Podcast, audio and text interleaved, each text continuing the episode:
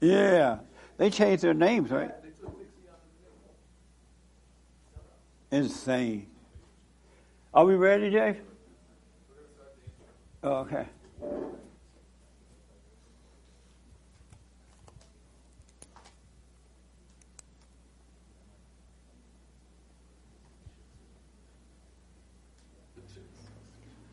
Nick, what's the phone number? What's huh? What's the phone number? Okay. Thanks.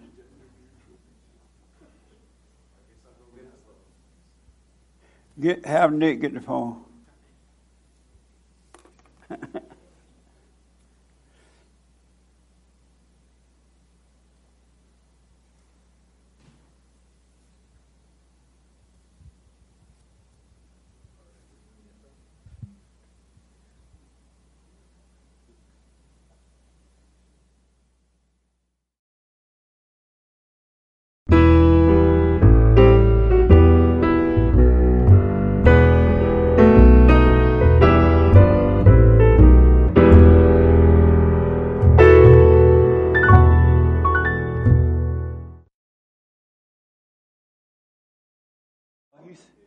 He's so nice about it too, huh?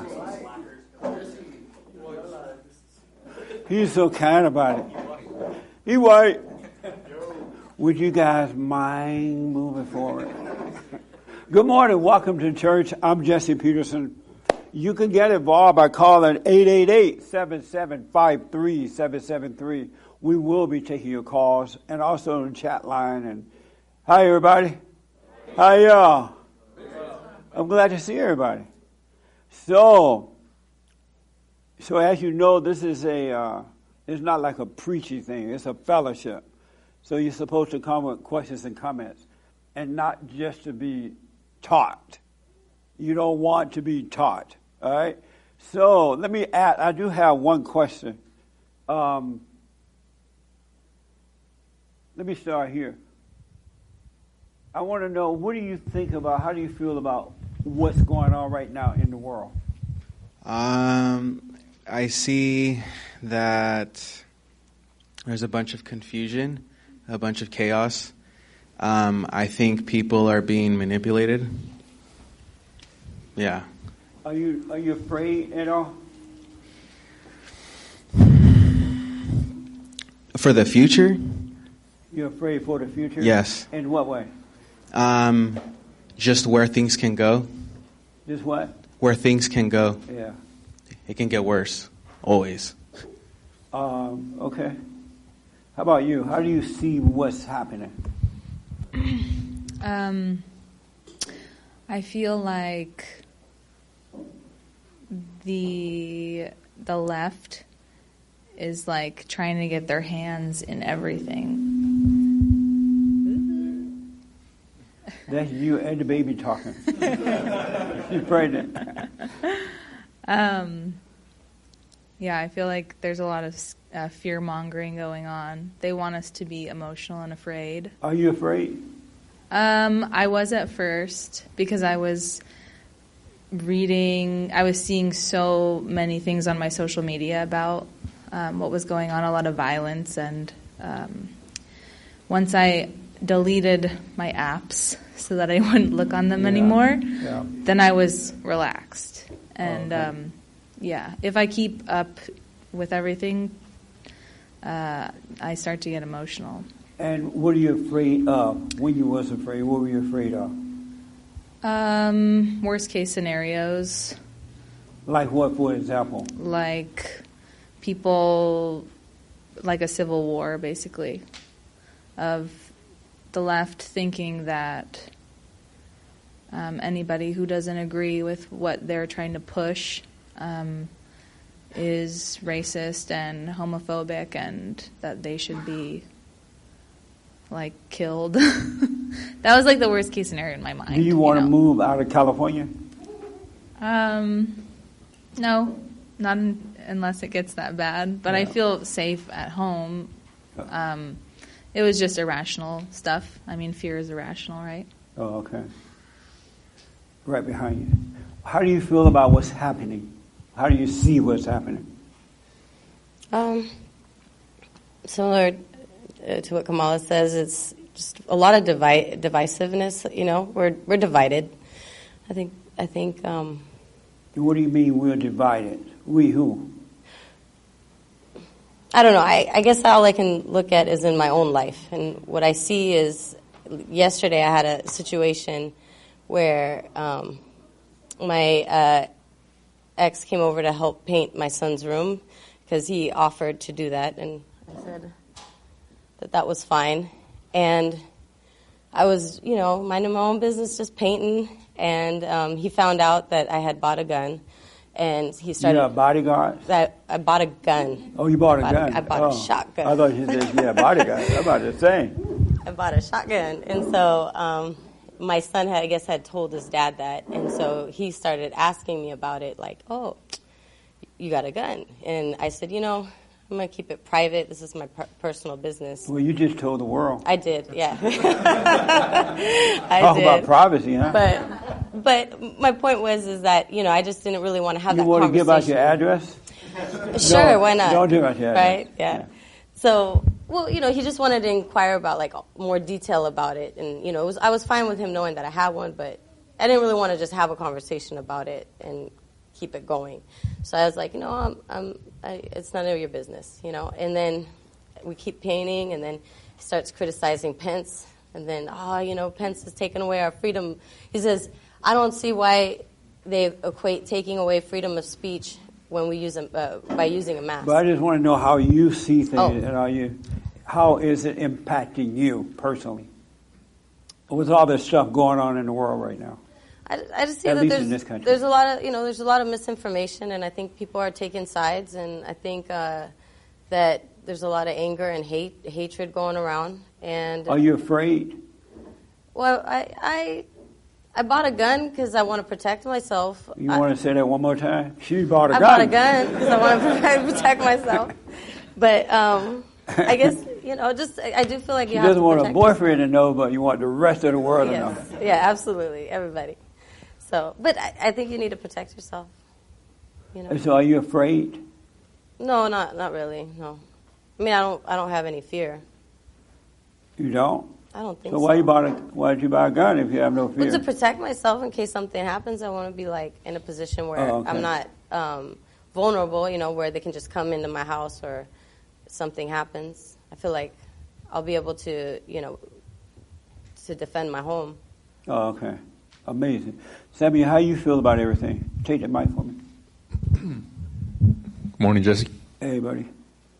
Um, I feel like it's it's amazing because I'm able to see like the children of the lie, how they're really like sticking just to not wanting to see the truth. What's your problem? We need to adjust your mic. Well, y'all should say something. Don't just stand there and look at me. They're just stand there looking at me. I have my hand up because I don't want to interrupt that. Oh, okay. Come in and do it real fast. This is Bill. Can somebody get Bill? Where's Bill?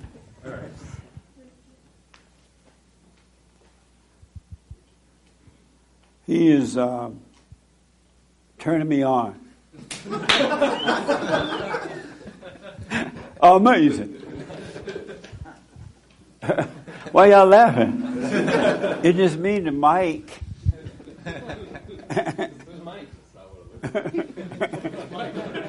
Uh, amazing. Is that better? Yeah, should be better. Oh, okay. Go ahead. All right. Uh, yeah, I was just saying that it's amazing to see how the children of the lie. They're like, now that I'm, I can see, I'm seeing how they, how they like go around and and live their life in the world. It's like they don't want to see the truth at all. Are you afraid? No, I'm not.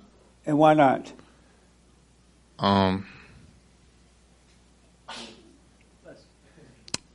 Bless you. I'm not. Yeah, I'm not afraid because I don't have nothing to fear. Oh, Lord. Oh Lord. One of those. Let me ask, are you uncomfortable around black people now? No, You don't feel uncomfortable around black people? nah. I'm actually going to a party today. Um, With the at- blacks? With the blacks. Are you one of them? no, kidding. Nah, I noticed that when I'm at the gym and other places, white people are uncomfortable around black people now. They don't know quite what to do or what to say or well, I I, I can see why because and you why. got you got black people just uh, attacking, beating them up, forcing them to kneel, or you know, not not. I haven't seen a black person do that, but just like they're loving it.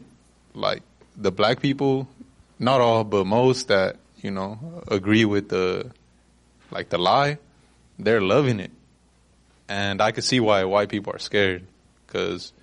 Do you think there will be a race war? I think so. I could, I could, I could see that happening. Because even like, I'm Mexican and and Mexican, and Mexican? Hispanic. Yeah, I'll be sweating like a Mexican sometimes. but um, but I see, even even Latinos, Hispanics, however you want to call them, they're they're supporting that, supporting like white people being attacked and and just disrespected in their own country. amazing. Sure. How do you see everything? What's happening now in the world? I think I think it's crazy because it's just. I mean, I, I don't. I think it's crazy. I think people are just watching TV, getting hyped, and they just. I think if you watch the media, then you just go crazy. You, Are you afraid? Uh, a little. I Of would what? say yeah.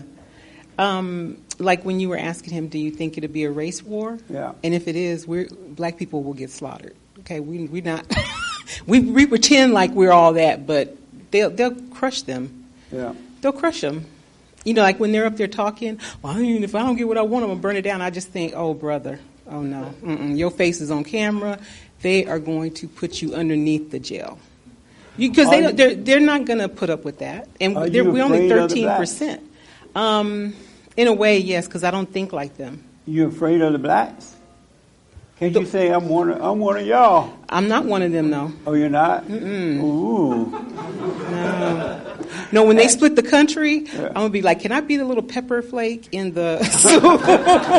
the little black flake in the soup? Because I, I don't want to stay. I don't want to stay on that side. I want to stay with my people. Your people. Yeah, my Who are people. your people? My people are the ones that want to go to work, work, build, have families, you know, do the right thing, try to do the right thing. Those are my people. Not trying to there get. will be a race war if this continues. I think so. They're going to have to do something because you can't have people taking over blocks of. uh, That's just ridiculous, don't you think? I don't know. I'm having fun. You are because you like they stupid, but I mean, you know, yeah, because I don't, you know, I don't think like them. So Oh, okay. yeah. Right here and then here. How do you? Yes, sir. How do you see things? Well, the answer to that question is funny. In the last week or so, I've been thinking to myself, maybe the the trip to the moon was a conspiracy. Maybe what? The trip to the moon. It's never crossed my mind, but now it's just something this big that the media can push it in a direction uh, of of, uh, of falsehood. I, I just I, I'm, I'm prompted to think about whether and look at what. I mean, I don't really care whether the moon really happened or not, whether we went there or not, but it just crossed my mind. So, answer to the question about um, fear. I, you know, the Lord's in control, so I don't have much fear in my life. My concern from pretty much the first week this started was around all of the uh, side effects of, of the lockdown from standpoint of the recession, which was pretty much guaranteed from the moment this started, and you know the effect on on society that comes out of recession. You know, people losing jobs and uh, more depression, more suicide, et cetera, and all the other you know mental issues that that. Um, mental health issues, you know, they come along with that. They come along with isolation, which is obviously a technique used in prison. So the Are you afraid for your life? no, no, I'm not afraid. When you see life. black people, do you like? I'm, I, I, mean, I you get put your hand in your concerned. pocket, and pretend you have a gun. I, I, I do have I do have guns. On that topic, by the way, just to set the record straight, the main reason for the Second Amendment and the main reason gun stores have been sold out since the time this thing started was not uh, protection. It, it's it's to to resist tyranny, right? That's the reason for the Second Amendment, and that's the reason all the guns are uh, have been uh, purchased in such big numbers uh, from L.A. starting in L.A. all the way across the country. Is So are you concerned about your life at all, being a white guy? No, I mean, you know, some of the stuff that uh, that I've seen is concerning, but I don't have fear for my life. No. What is concerning for you? What's concerning for me? Um, that people can be brought into a, a herd mentality quite easily. Um, you know, if the leaders um, and the and the media get you know in a direction, it's you know it's just natural for most of us to follow in that direction. And Are so you concerned about yeah, a race war? I, I think that's pretty unlikely. I, I think there. And why do you think that? We we did that a pretty long time ago, and I think we kind of crossed that bridge already. And I think there's other kinds of wars that are, you know, brewing, but uh, an actual war, um, I don't think it would be along racial lines. Maybe perhaps, you know, the middle class I could see in Can America. they make you kneel? Me? No, you. Can BLM make me kneel? Yeah, No, sir. they cannot. What would stop you from kneeling? Lord Jesus Christ. If, they, if you walking down the road and you saw them coming, Yeah. they're like, "Get on your knees, boy." Yeah. Yeah. What would stop you? My faith in the Lord Jesus Christ, and Oh, Lord. uh, simple as that. what are you simple to do? as- Come down and help you? Simple as that. You don't need to come down. He's already here, sir. But would you kneel? You would not kneel. Why would I kneel, sir? I'm sorry. Why would I kneel? I don't. Why, why would I kneel? Because you white and you're supposed to kneel to the blacks. to it. I, I, right, right, Have right. you but heard? but uh, you, no, I have heard. I'm saying you, I'm I'm a faithful believer. You might not know that about me, but that's that's the main be reason I'm here. You would not be afraid. No, that'd be unbiblical to be afraid, sir, and that'd be Oh, okay. unbiblical to kneel to such an organization. I know. Huh? Yes, sir. Good. I want to ask here, and then I got to move on. And right here. Uh-huh. I just Yeah. How do how are you feeling about everything? um, my take on it would be that um, a lot of people are getting free money for no reason right now, checks, uh, unemployment, and all this stuff, and they're not working, so they have, they don't have anything to do. So most people maybe they're protesting because they have nothing else to do. They're kind of spoiled. As an individual, are you afraid? Not at all. No, Are you concerned about the future? no. Not at all. I'm doing you my have own no thing. fear. No, Amazing. I'm doing my own thing. I'm doing the So right you thing. You believe in the Lord too, right? yes. Oh, amazing. Well, there's no reason to be afraid because I'm doing my own thing. I'm doing the right thing. Do you think there will be a race war? No, no, I don't think so. Oh, okay. Because I think the, the, when this thing, this whole thing is gone and everyone is going back to work in normal life, they have more things to be concerned about than something that I don't know what's the concern now, but whatever it is, I don't think they're, it's more important than their own lives and their families' lives. They're not going back to work until after November. I understand, but it's going to end at And some by point. that time, all hell gonna break them. Do you know that?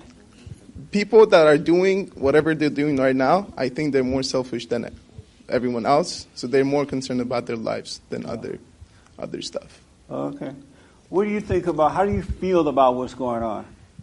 And I'm trying to avoid the political aspect. I just want to know you guys' feeling because I've heard some horror stories, and I'm gonna share a few with you. How do you feel about? I'm glad to see you, man. Yeah. Where you come from? I just uh, out, out of Iraq. I just kind of Out of came Iraq. out and I was like, oh, Bond. I remember that.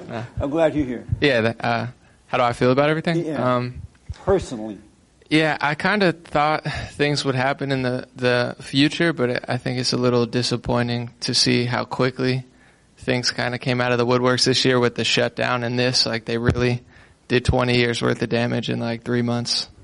So it's a little disappointing it happened so quickly. But Are you afraid? no. When you're around black people, are you afraid? No, I, I judge people by energy. Like even like if you came walking down the street, you, you don't scare me, you know, because your presentation Oh, you and that vest, you know, it's not a scary vest. Let's be real. Or but you uh, judge them by energy? just like how people present themselves. Like if you see a like we were playing tennis the other day and there was like this heroin addict white guy who was had a rap song because he was so high. He was like, I got a rap song, and he was just like spitting and stuff. Where it's like I was like, oh, that's my that's white guy. That's cool. Like I was like, that guy's crazy.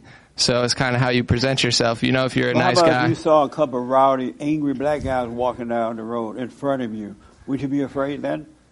I, I don't. I wouldn't say afraid, but I would just act accordingly. You know, I You put your hand in your pocket, like you have a gun. no, just kind of keep my eyes open. I keep my eyes peeled anyway. I have Yeah. for years. You know, just Yeah, living in the city. I, I'm not oblivious. Like, so I, I just, I'm not scared, but I'm alert and aware of who, who's coming. Are you careful at what you say when you're around majority black people? Uh, no, I don't. I don't think I act differently. So I, think that's kind of what you know. Not to make it political, but sometimes liberals will act like you know, just take on a whole nother thing. So I, I think situationally, I, I act differently. Yeah. Who the person is, like if, if they're into sports or so- you know, we talk about sports. So it's not a. No, I don't put on like a whole little thing. Just I Oh. think people appreciate that. Okay, good man. I was at the gym yesterday and I saw a, a black guy there that I see at the gym, and he goes to one of the, the universities in town. And so he was telling me that uh, even though they've been doing the work from home, I guess, because of the Chinese virus, that uh, there's in his in one of his classes is mostly blacks and Hispanics and a few whites and and mostly black women and he's the only black guy in the class. And so they had to, they was talking about this thing that's happening right now, and the teacher asked everybody to give their opinion about how they felt about it, and they all did. And when they got to the white guy, the white guy said, "Well, I don't know if I make it such a big deal because the media is playing us all. They uh, all this stuff about police brutality, and he said, I would just watch out. I wouldn't just fall for it." uh, we've been lied to. And so once the guy said that, uh, the black women in the class got angry, and and they drew up a petition, and they had the guy thrown out of class, and they also prevented. He's working on getting a master's degree or something, and they demanded that he not even get a master's degree, and so now the guy has lost everything the master's degree just because he had a different opinion and he was being nice. It wasn't like he was saying whatever that crap you're supposed to say. And so that's why I wonder how you guys and ladies are feeling about this stuff because you can't let anything be so important to you that, you know, they, they can have the master, I don't care. But the black guy, he felt so badly for the white guy that was thrown out of the class and thrown out of university that he wrote a letter to the administration saying that this is wrong. This guy has a freedom of speech. He didn't do anything wrong.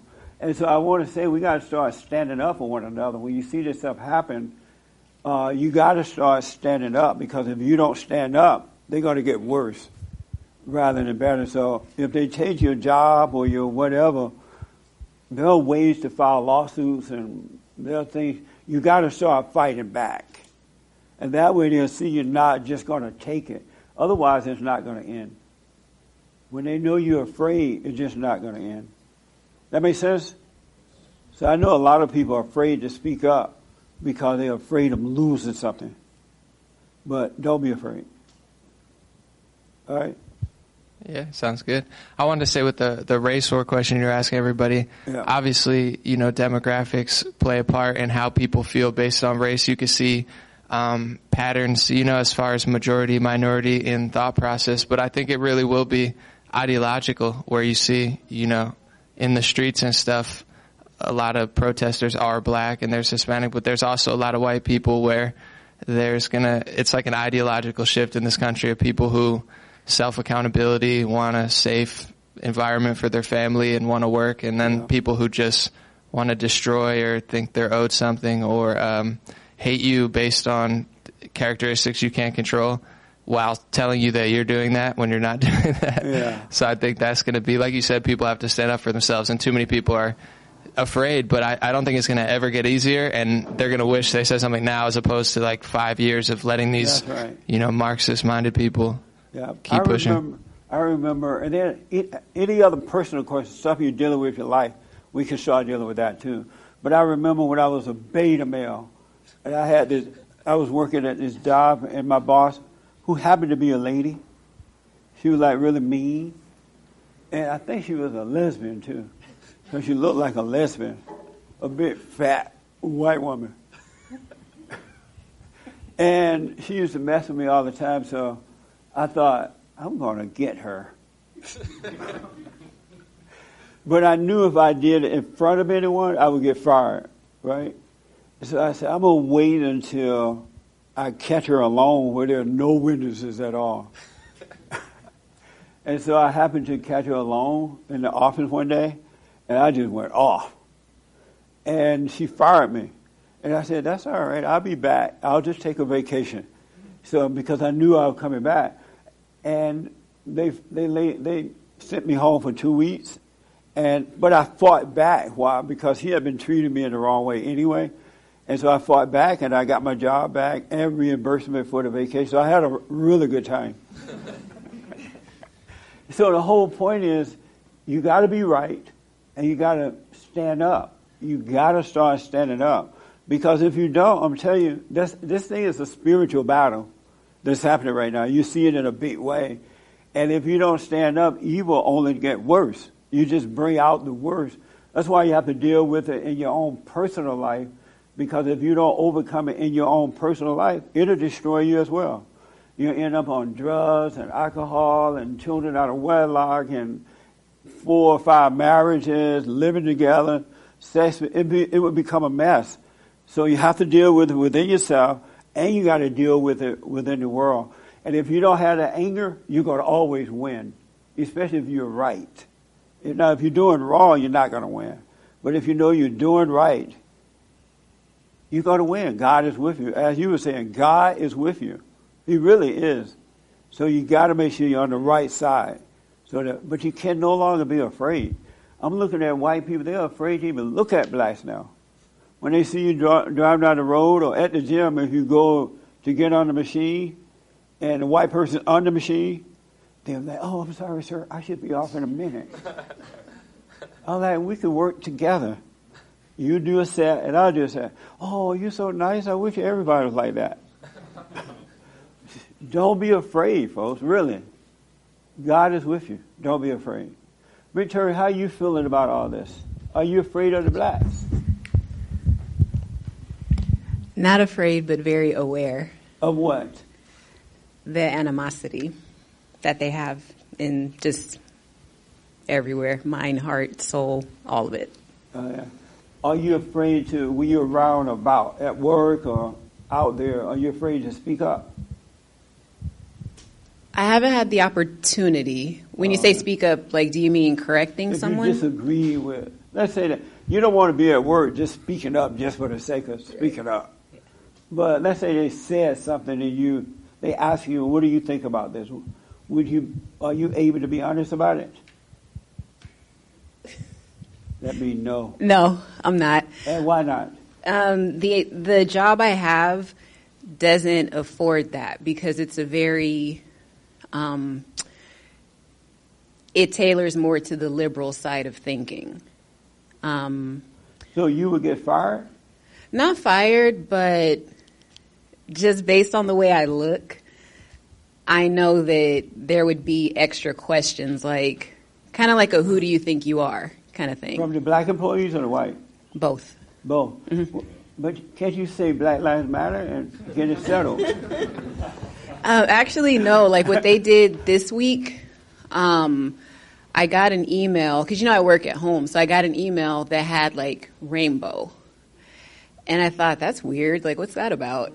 I didn't even read it. I just deleted it. so I don't know if it's mandatory or not, but I'm like, I'm not participating in that. Yeah. But I'm not going to, re- you know, write to HR or send an IM to my manager and say, hey, you know, this is inappropriate. I'm not going to do that because there's just there's no point in that regard because Right. it's it's company wide. Yeah. So that is that's their system, you know, and it's in their best interest to lean to that way of thinking because it's a multi-million dollar company, Yeah. You know. I would suggest that that you all really get serious about your own personal life, I would buy some land. I would start a business. I would, I would kind of, because now you're seeing where these companies are coming from, and you see that they're not really supporting you. I, you know, I would kind of save my money and just kind of start preparing a life for myself. I would not not do anything. You know what I'm saying? Because these companies are not going to protect you, especially if you're a Christian. You're out of there, and uh, and if you're white. Uh, so I would start save my money, buy some land, open up a shop or something, so you don't be so dependent on them. All right, because this is what all this stuff is revealing. You can't really rely on them. Did you have a question? Yes. So, like, I, I, agree with this mentality that we just kind of got to go about life like in our own personal way without getting like too distracted. But I'm starting to kind of realize that what it, it, there are certain instances now where there's laws that are are not on our side. Right. Um, I, know, I think in California we just voted to take out the, the language in our state charter or constitution that says we you know we're not going to discriminate based on uh, race, ethnicity, gender, all that stuff. They're they're taking that out. So meaning that they the sentiment is that we should be able to discriminate against that stuff, with the with the implication being against whites, and maybe even Christians. Um, so it's just interesting to see how that's actually, and then the Supreme Court obviously just had that ruling last week where businesses can't, you know, discriminate against sexual identity or Are something you like that. afraid personally? I'm really not afraid. I'm just because I know I know what I would have. I know what being afraid of this stuff. I was before. But now I'm just more. I can see it now. So now that I understand it, now that I can kind of kind of um, define all this craziness, I'm not afraid. I'm more annoyed, to be honest. It's Yeah. just annoying and frustrating, but I'm not afraid. It's just like it just seems so immature and childish that it's like why are we regressing you know like who's no one's going to benefit from this mentality like no one's going to benefit from the the crap that they're they're constantly throwing at us from the media um, Are you comfortable around black people now or uncomfortable? i'm neither comfortable nor uncomfortable Are you ever around them? yeah f- enough fair enough you know i i have black friends i have um, They still like you? Some of them don't. I've lost a couple actually. Yeah. I re- really, it's it's they just flat out. If it's weird, it's, it feels like a breakup, but not really. It's just like a different sort of breakup. Yeah. Um, but yeah, this this has been a relationship ruiner, like Yeah. a friendship ruiner, and even like I have family that's like, you've been brainwashed, blah blah blah. Like they're So, as a white guy, when you're around your black friends Mm-hmm. and they were talking about this whole thing, are you able to be yourself about yeah, it? Yeah, I've I've sort of made a personal policy where I I'll generally stay out of these types of conversations unless you directly ask me. Then I'll give you a direct and honest answer. Right. But especially at work, like I'll, Yeah. I've adopted sort of like the neutral, like oh that's you know that's something. You know I'll, I'll throw out some you know neutral response to these things. But I've yeah my personal policy is if you ask me directly and straightforward, I'm going to give you a direct and straightforward response. And Oh, okay. you know Amazing. so, but I'm not uncomfortable. I'm not. Af- I mean, I'm not afraid. It's just like it's just annoying, don't you think? It's just like there's there's other things in the world that we could be focusing, other problems in the world that we can be focused on. This like is what? like, um, Thank you. Hmm? I mean, like, just this this just doesn't feel like it's a f- real thing that we need to be crying on about. You know, it's like, like who's really being oppressed these days? Like, especially in do you think America. all this is about? um, the whole thing is about what in your mind?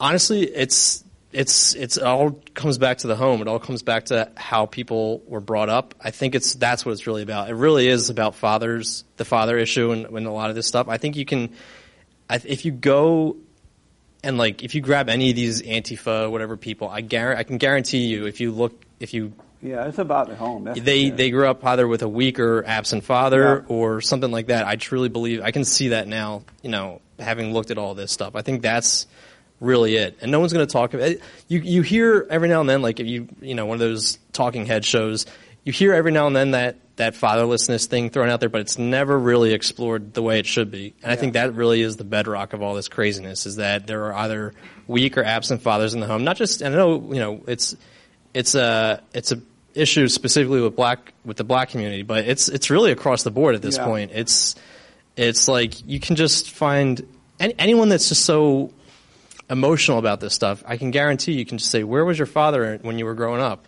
Oh, he was absent, or he was at work, or you know, he was a dud, and he was an alcoholic, or whatever. So. I really, I feel like that's really like the bedrock of this whole thing is just weak, weak men in the home. One hundred percent. Yeah. Yes, sir, Miss. Yeah, I was to say. I, mean, I see. I know that it's a there's like a physical stuff going on, but it seems like some of the stuff is is just in motion. It's like there's nothing we can do to really stop it. Almost beyond us in a way. What do you think about that? Um, it is, but it isn't. Uh, if you truly, truly have faith in God, and you are a man or woman who has returned to the Father, you're His son and daughter, you can stop it. You really can, because I, what I notice is that to me, this is a, an amazing time. I'm seeing things that I didn't realize was going on. There are people that you thought were Christians who are really not Christians because they're taking this side of this stuff. They're afraid. Um, and so I'm seeing a lot of things that um, that I didn't know. It's opening up to me, and especially with the Christians, mo- even the uh, what's what's archdiocese or something of where? Of, yeah, he's like way over Europe somewhere though. The, the, what? Yeah, he sounded like a big guy in Europe. It seemed like he's over the church. Yeah. Of what? Of canopy. Whatever that is. I asked someone about, I asked a Catholic today, I said, what is canopy and where is it? And he was like, that's what it is, Canterbury? He was like, I don't know. And he, yeah. He said, so I read, it might not be true. Because people on the line, most on the internet, some of the stuff not true. But he said that Jesus was not white. Did y'all read that? I'm like, what the? And then he put out four pictures. He said Jesus was in, uh, in, from the east or something. And he put out four pictures of black Jesus. And I'm like, this man is not of God. Why did he have to try to prove that now? You know what I'm saying?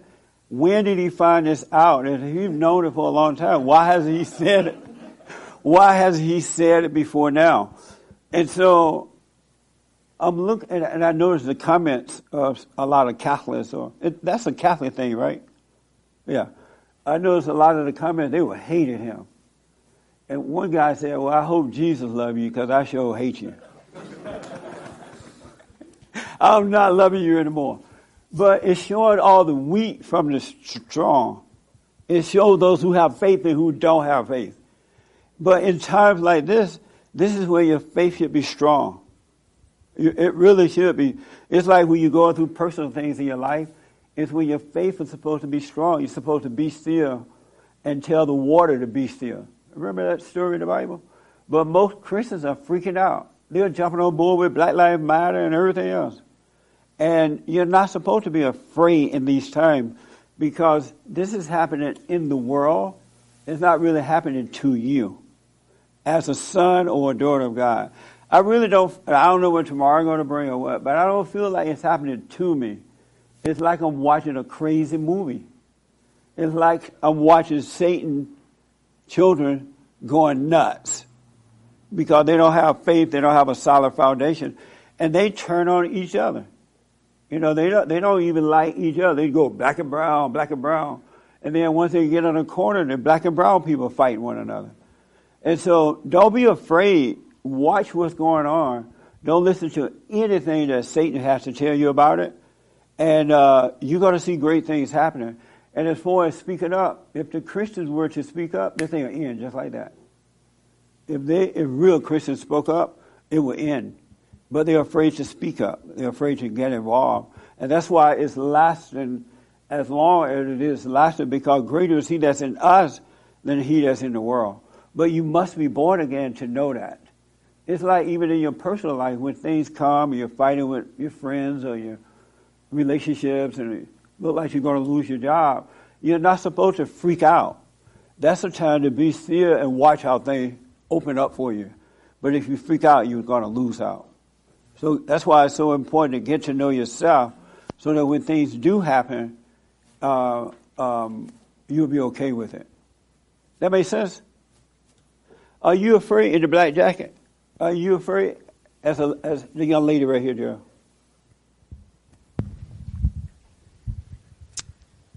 As No. a white woman, are you afraid at all? No. And why not? I think a lot of what you just said, I, I have a hope that's bigger than the world. Yeah. So that's what my foundation's in, and that's how I, and I want to share that hope with people. I want them to know that they can have it too. They don't have to be afraid or. So Right that's on. that's what I try to base my. It's not easy to base my life in that, and sometimes fear does want to come, but that's what I try to have my And foundation. on. what would bring fear on at times when you sometimes want to feel it? What what caused it?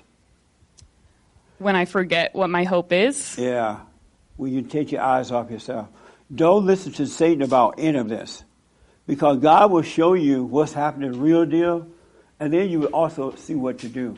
So when Satan try to feed you doubts or or or afraid, let it pass. It's not of God. Any questions about anything? No. Okay. Yes, James. Okay, I have a bunch of calls, and I have somebody who in uh, Periscope who says, "I'm afraid I'm turning more racist with all this stuff. It's a Oh, personal good. battle." Whatever it takes. no, just don't hate. These type of moment, kinds of moment want you to hate so you can become one of them. But don't hate. You can see that is wrong, the injustice in it, but don't hate what you see. And you'll see that God is with you. Resist the hate. Let's let's go to Raymond in Chicago, Illinois. He wants to ask what a man of God is. What is a man of God? Raymond. Raymond, welcome to church. Hello, how you doing, Jesse? All is well, sir. Uh, Jesse, I have, a, I have a question. Uh, what is your ideal of a man of God? Um, this young man want to tell you first. I see it all over you. It's a white shirt. What is a man of God? What is a man of God? Wow. Well, f- first of all, you have to uh, you have to believe in Jesus. You have to repent for your sins. Right? That's where it starts, and then beyond that, uh, you get up every day and try to live like Him. You follow His word. You do not fear, and uh, just do uh, everything out of love. That's not the answer you're looking for, but that's my uh, that's my I'm- answer. Oh, you saying that's not the answer he's looking for? I don't oh. know. I don't. I don't know. That's uh. that's that's. I mean, that's. I have a feeling the caller has something else in mind, but that's that's the sort well, of I'm, I'm looking for an answer from Jesse because I'm I'm trying to figure out what is his, is his idea of a man of God. but I'm Oh. not saying it. Amazing. Thanks. A man of God is, is a, a male who's overcoming being a male into manhood, and he operates from perfect love. And that's what you you think you're you're doing right now 100%. by turning the races against each other. What do you mean? Well, Jesse, every day uh, on church, your, on though. your This is not a show and that, on your services, you seem to try to set the races against each other. You Like take how? a joy in that. Like how, for example? What you're doing right now, keep talking about this issue with black and white. There's no issue with black and white. We just There's no everybody just want to be treated the same. Where you in calling life, from? You know? No one wants to be discriminated against. Oh, you're calling from Iraq. No. Chicago is Iraq. Jesse, Jesse, you know what I'm No, talking but about. but I don't quite know. What am I saying that would divide the races? You keep telling white people that uh, black people hate them and stuff like that. No, And we that's not don't. We true? love we love uh, white people. Oh yeah, right. All right. Well, I appreciate it. I see you don't want to hear that. See. No, I don't want to argue with you. I'm at church. I ain't got No, time. no, I'm not- Call the show tomorrow. Call the show. You, you sure tomorrow? Oh, call the show tomorrow. We'll argue. We have time to argue. um, who see this as a race thing rather than a spiritual issue? Because that's what it is.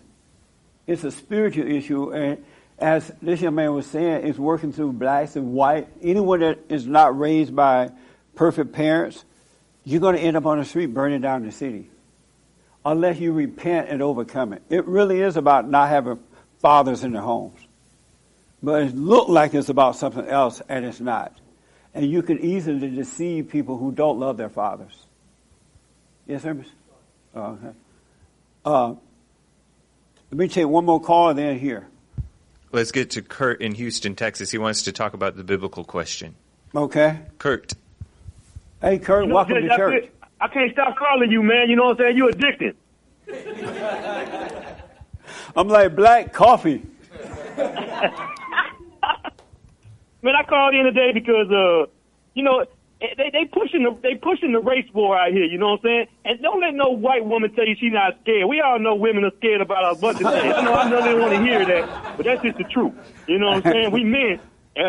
we men, we don't we don't get like that. You know, I'm I'm a man of God. You know what I'm saying? I obey the commandments. I try to not, I, I turn from my sins and all this other stuff. But I don't I don't under, I don't fear nothing but God.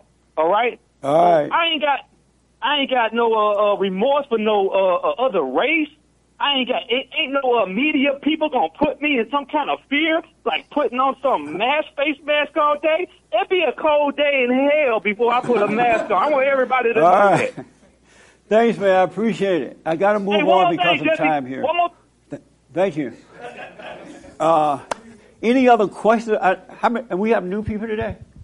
Oh, yes, yes. yes, yes. So I want to deal with the other issues that you came here to deal with as well, right? Not just this stuff. I just don't, I'm, uh, you know, I'm talking to a lot of people, and I don't want you to be afraid. I don't want you to listen to Satan with this. And it's not about the race. It's about good versus evil. And that's what you see happening here. It's about I think that, you know, the line leaders want a race war because they want power and wealth. It's not that they care about anyone. They don't care about black lives, white lives, Mexican lives. They just care about the power that they gain from it and the money. All right? So, uh, what are the hands I saw? Oh, yeah. No, And I think I saw your hand, right? Okay, go ahead. Pass it over. Okay, so back to what we were discussing a second ago. When is the right time to actually speak up? Because there have been times where people will ask me for my input. Generally speaking, once I'm about two sentences in, I can tell that they've zoned out. Um, so when do you, how does one know when you should let it go or if you should keep going with this person? Because I think sometimes when they hear the opposite of what they expected to hear, Yeah.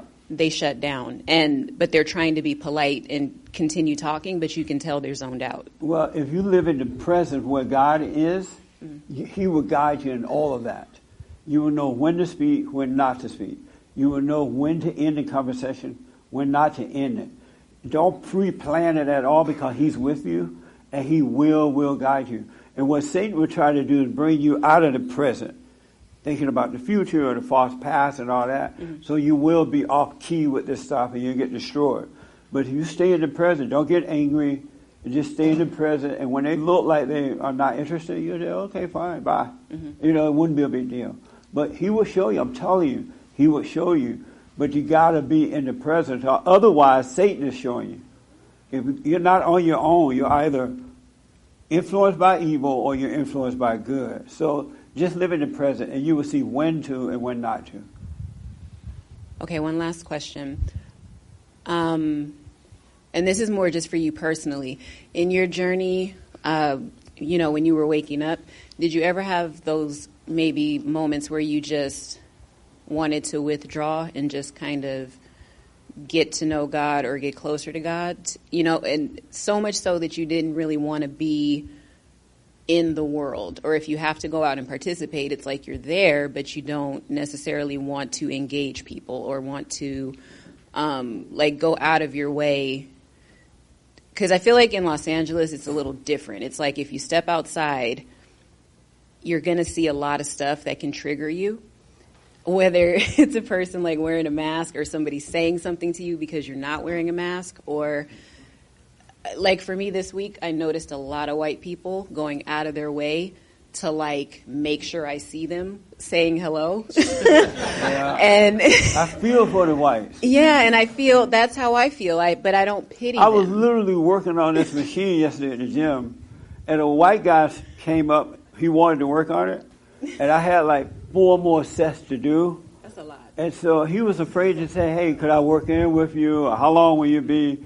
I looked back at him and and uh, I said, "Oh, you like to work in?" He's like, "Yeah, but I just I just wait." I was like, "Well, I got four more sets to do." I was doing four or five sets of twenties, and I said, "You can work. We can work together. I'll do my set. You do yours." And he was like, "Oh, that's so nice. I'm so. I'm, I wish everybody was like this." And I'm like, "It's okay, man."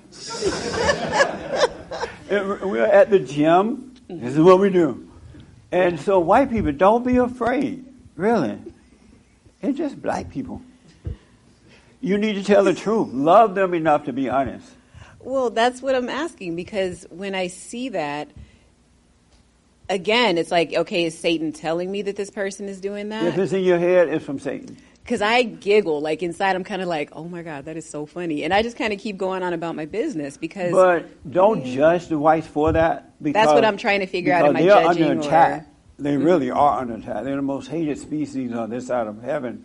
And so they're not, com- they don't know. We all black. They don't know the nice ones from the bad ones. That is true. So you, you need to have some understanding about that. It's not personal. It's just that they are afraid nowadays. And this has been building up for years. So don't judge them. Okay. All right? Don't walk up to them and go, boom. no. All right? and then okay, and I and I'll Can say you see this. Victoria and- doing that, Joya? Yeah. whatever. but um, but no, that's the thing too. And I'm not gonna say that I'm I'm a because I think I've said it in the past that like I'm a docile black person.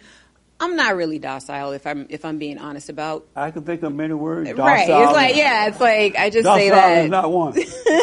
yeah, I say that to just kind of make myself feel better. So, I, but I know I'm not docile. So my my, like I said, my question is: when someone does that, is it one of those moments where you just, um, like I said, you know, stressing themselves out to say hello and be nice and polite and things like that?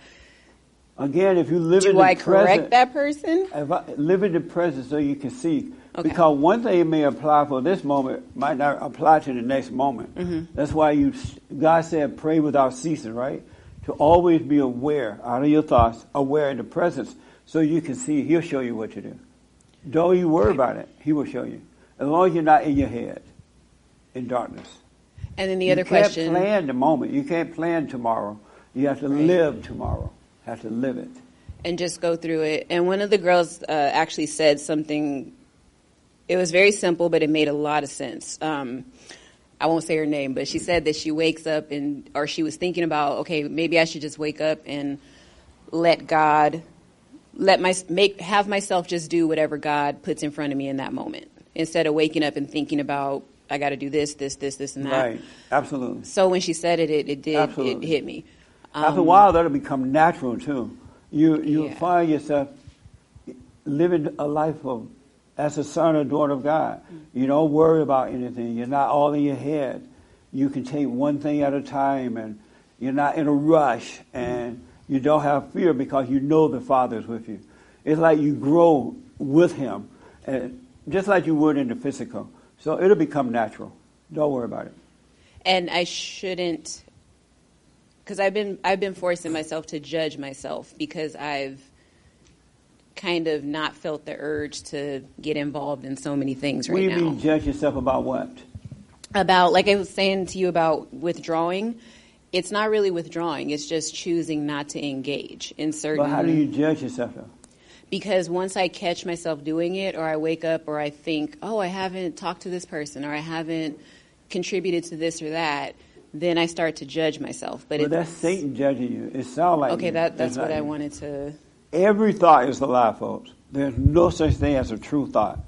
And Satan will get involved with anything, no matter what it is. you can you can say, well, you know what, I want some sweet potato pie, and he'll say, no, you want ice cream. I like, but I didn't want ice cream. But he'll get involved because he's trying to draw you back into darkness. He's trying to make you believe him, and once you believe him, you can no longer believe God. You would doubt the Father. So, in all things, just be. Let it be. All right? Okay. Oh. Yes, yes, sir. Um, yeah, I put my hand up when you mentioned uh, Jesus' color, because yesterday I got a uh, sent a message from the Bond Group, and there's a historical reference. I think it was um, Caesar, uh, so, somebody who was there at the time and describes Jesus, and he said he was blonde and all that stuff. He was blonde. Yeah. So yeah, because there's been this discussion about the blonde Jesus. I heard white people saying, "Well, I've never seen a blonde Jesus." They keep complaining about blonde Jesus. Where's the blonde Jesus? Because you never see it. I got a couple pictures at my house I can show you. Right. No, there are. Yeah. Of a blonde. No, I'm kidding. What color? Does it matter what color he is to you? Uh, no, I mean it, it, it, It's interesting to me that if we have a historical record, why aren't people paying attention to the historical record? And what color is Instead- the historical record? Well, apparently white. If he's blonde. Oh. Racist. I never thought of Jesus being white. Hmm, me I just thought of him as being a Jew. Right. But he Because wasn't a Jew I either. Was, when I was growing He was a up, Galilean. they never said he was white. They said he was a Jew. So when I saw a white picture of Jesus, I just thought he was a Jew, white Jesus. But I didn't think of it as a white person Hmm. Right. because we was told he was a Jew. Right. I just saw that part.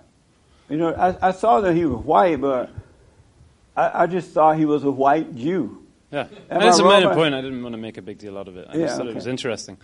Uh, All right. And then um, well, I put my hand up again when you mentioned the question about races. And I agree with you that it's a spiritual battle, but then why, why has race become the. I want to say Because linchpin. that's what probably Satan used in order to get you angry and destroy you. Make you fight with one another, make you doubt God. And he wants the physical. He, he doesn't want you to pay attention within. He wants you to pay attention without. And that's why. And the children of the lie fall for it. Do you think that because uh, I think, for example, that um, there are differences between the races, uh, and it's interesting to me. It's always been kind of interesting to me. We'll Uh, call the show tomorrow. We'll talk. Oh, okay. Yeah. All right. All right. All right. I want to deal with the other issues, Yes, real sir. issues as well. Um, yes, sir. And then here. All right, the black shirt. And then there. Right here. So um, I wanted to ask one question and then one comment. So the question is, I'm not from. I wasn't born in the United States, but I moved here like five years ago. Right. Uh, but I was talking to my dad actually, and um, I was I, I always talk to my dad and I tell him like, this is not politics, but I told told him like I like Trump and I want to I'm gonna vote for Trump, and then he was like, yeah, you love him because you feel like United States is your, is your country, and uh, because because Trump. I'm not. I'm not getting into politics. Yeah, I don't want to. We do politics. On No, no, it's it's not about politics. with- yeah. it's not about politics. I'm just saying, like, I was thinking about it. I'm like, and I got confused about because I feel like I feel more like United States is my country more than Iran, where I'm where I'm from. But I was born there and raised there for seven, 18 years.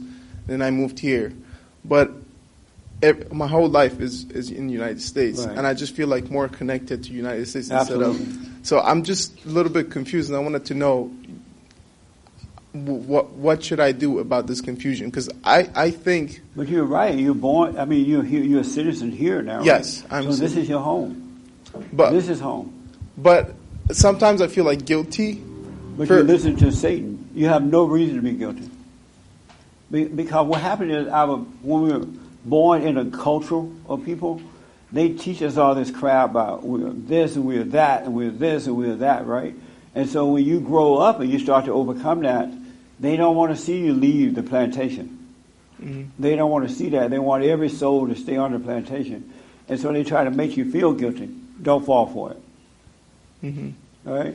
Yeah, So and this is your country.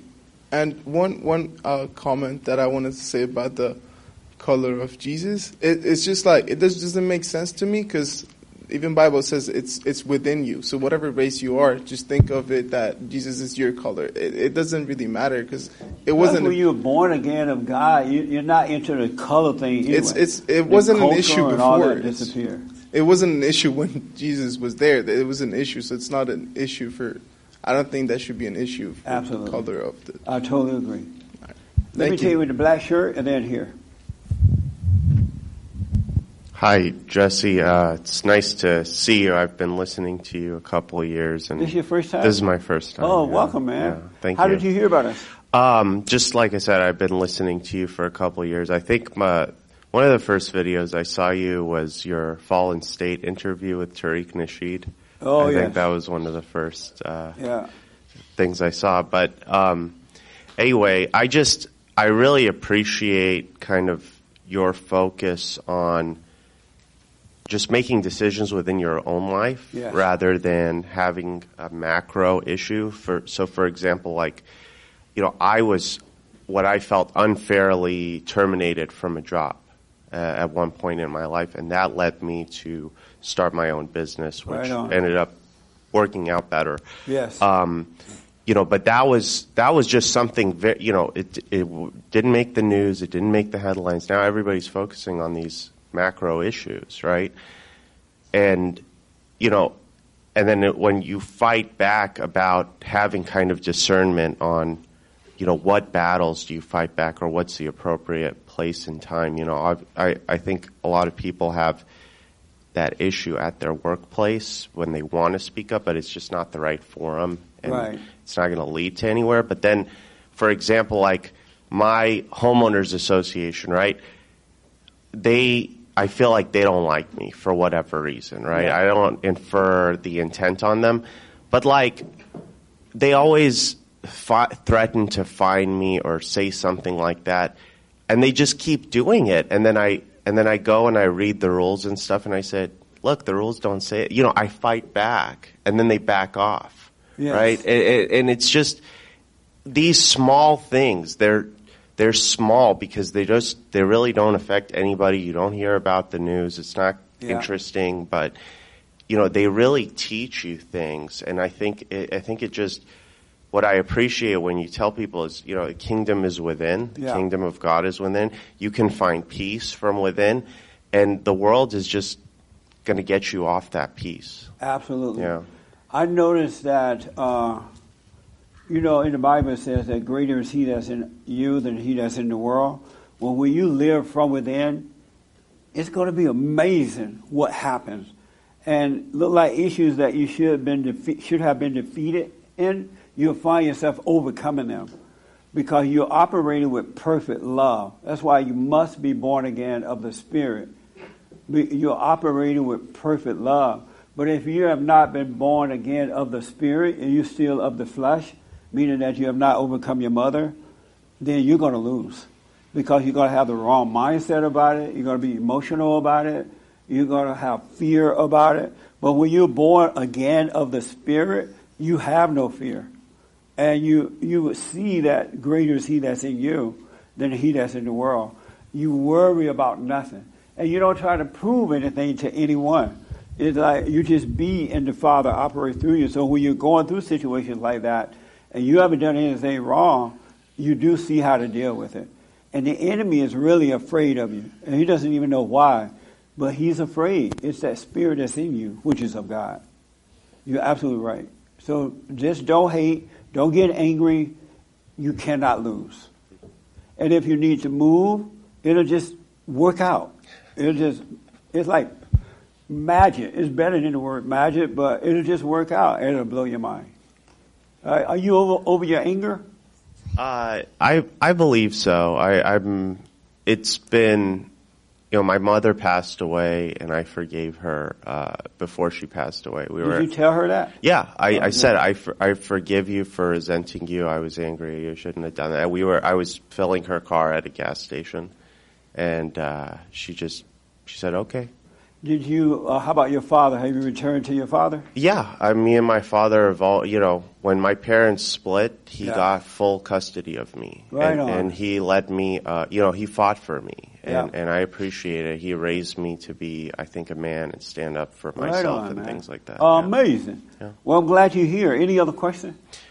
Um, just comment. how when you have a conflict about what do you- like maybe you've held a belief for a long time and somebody presents to you kind of new information. Yes. and it challenges your belief. And you know how do you sometimes maybe a person's pride stops them from looking at things with a more open mind. How do you kind of how do you just just counter the effects of that let's say Are you asking if the if the person disagree or if you? me me Oh, me stay out of your head. yeah Really?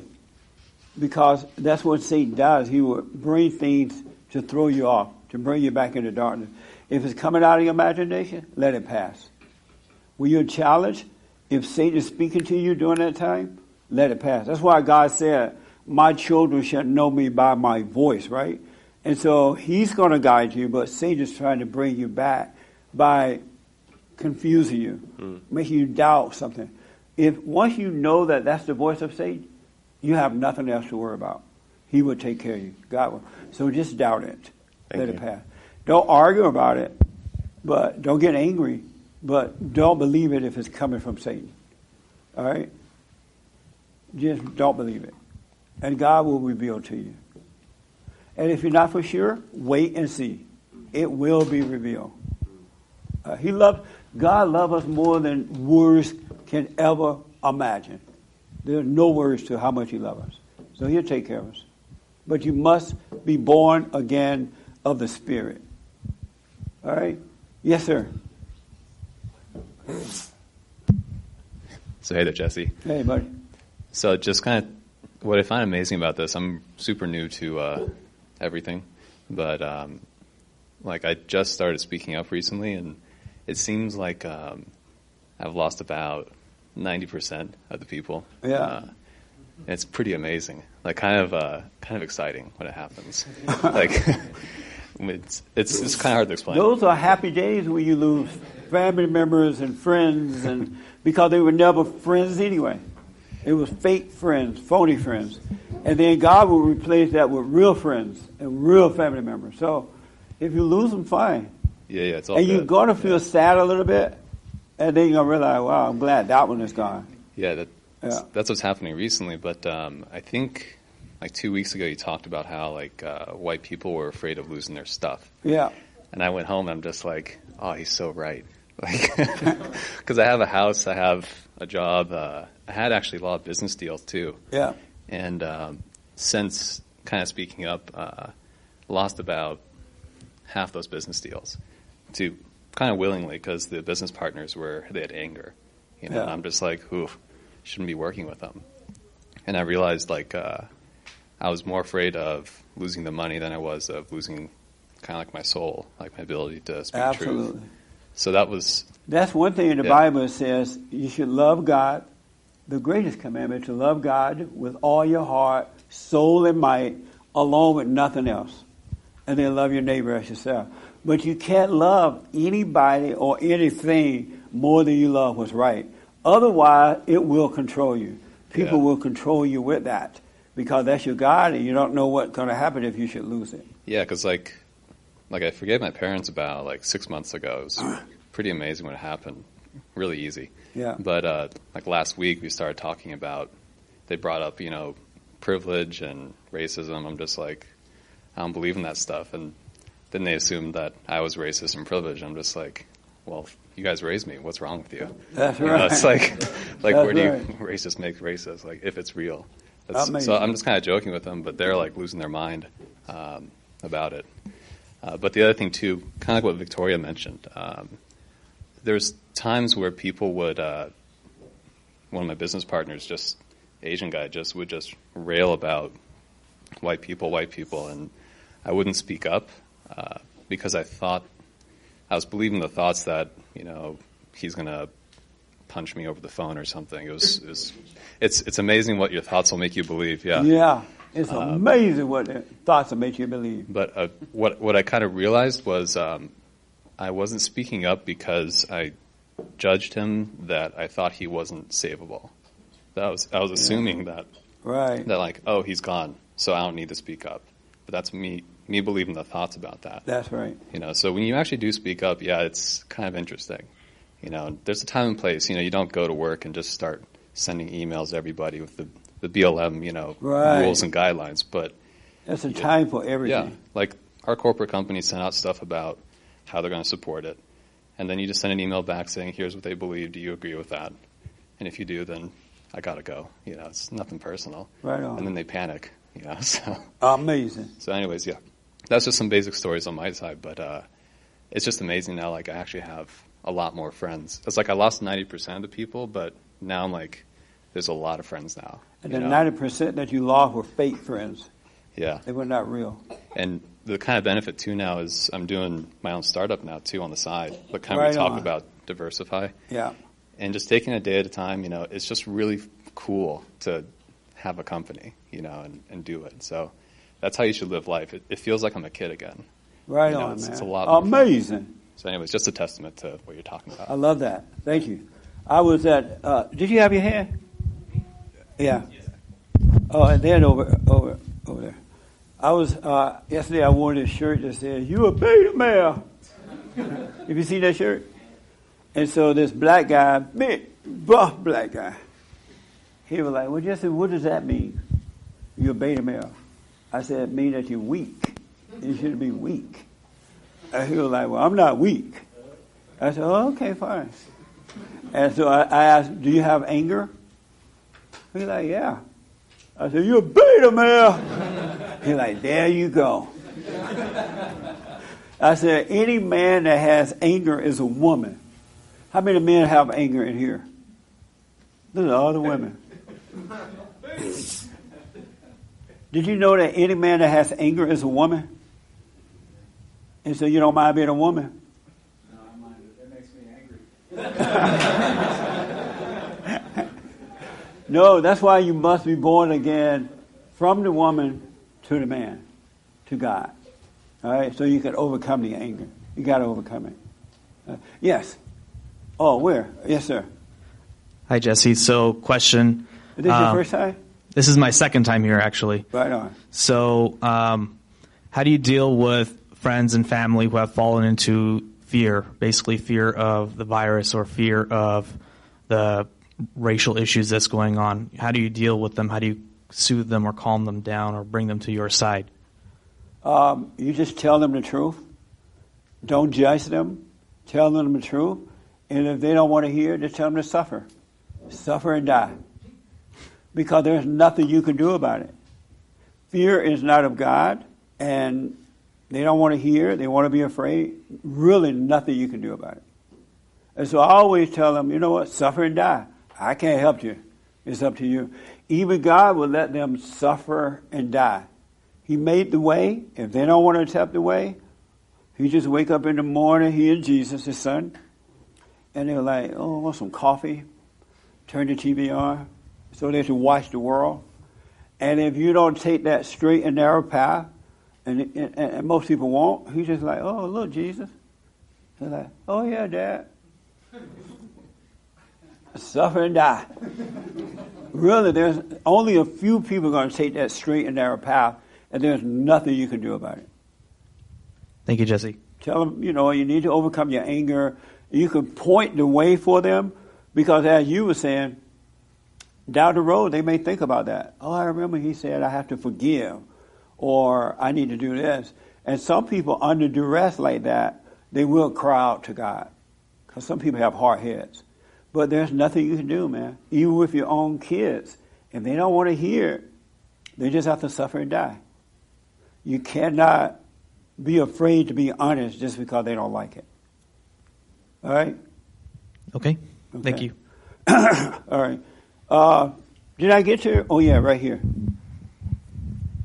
Did you have your hat Right here, yeah.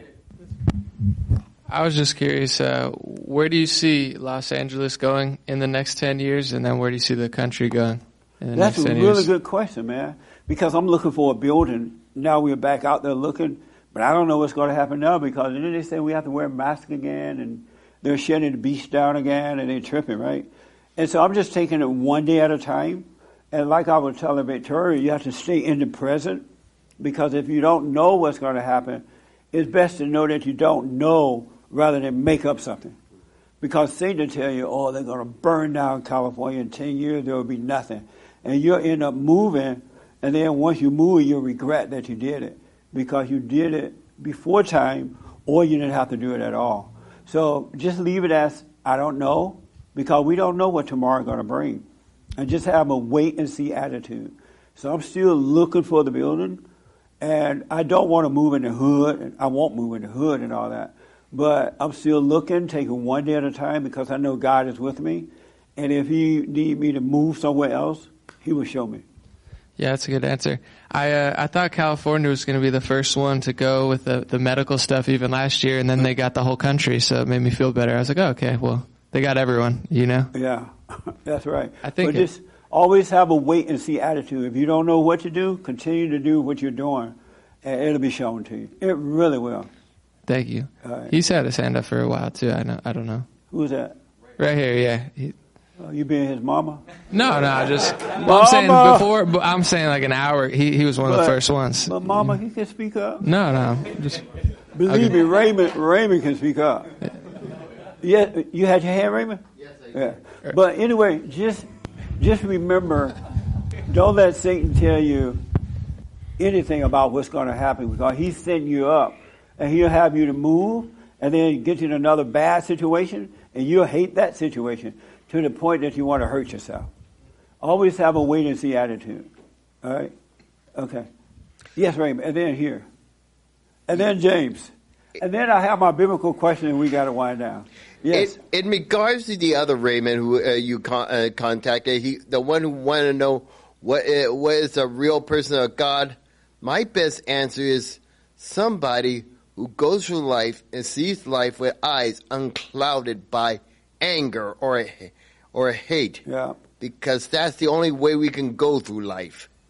But when you don't have anger, you have perfect love, and that love guides you for sure.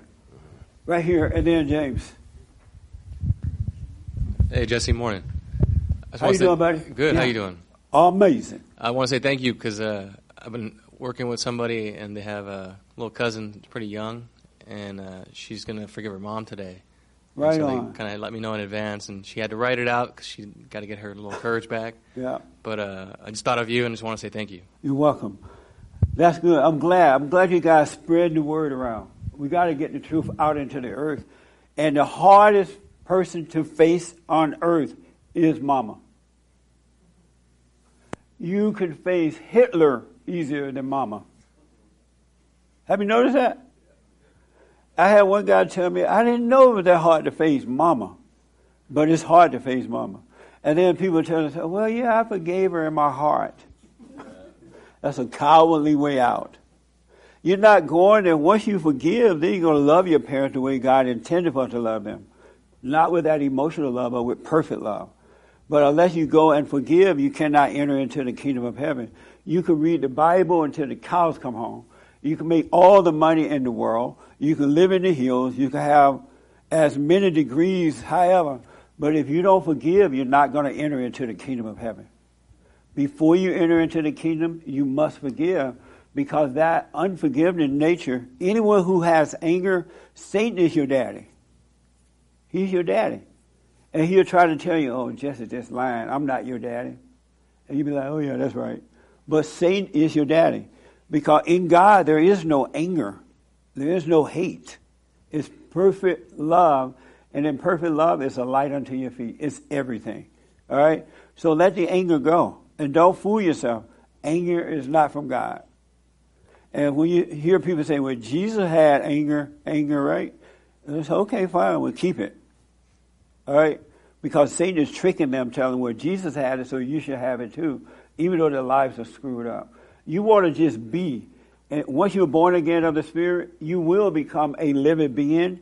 And, and just as He take care of the flowers and the trees and the birds and the bees, and He'll take care of you. He really will. And I didn't know that until I was born again of Him. Because I had gone down to the front of the church, confessed Jesus as Lord and Savior. Nothing changed. I still had the fear, the doubt, the worry. I was still trying to make things work. I had an opinion about things. But once you're born again of God, that will disappear. He'll take it away from you. All right? Yes, James. We have lots of super chats that I'll pass on to Joel to read tomorrow on the radio right. show. Thank you, folks. Thank you.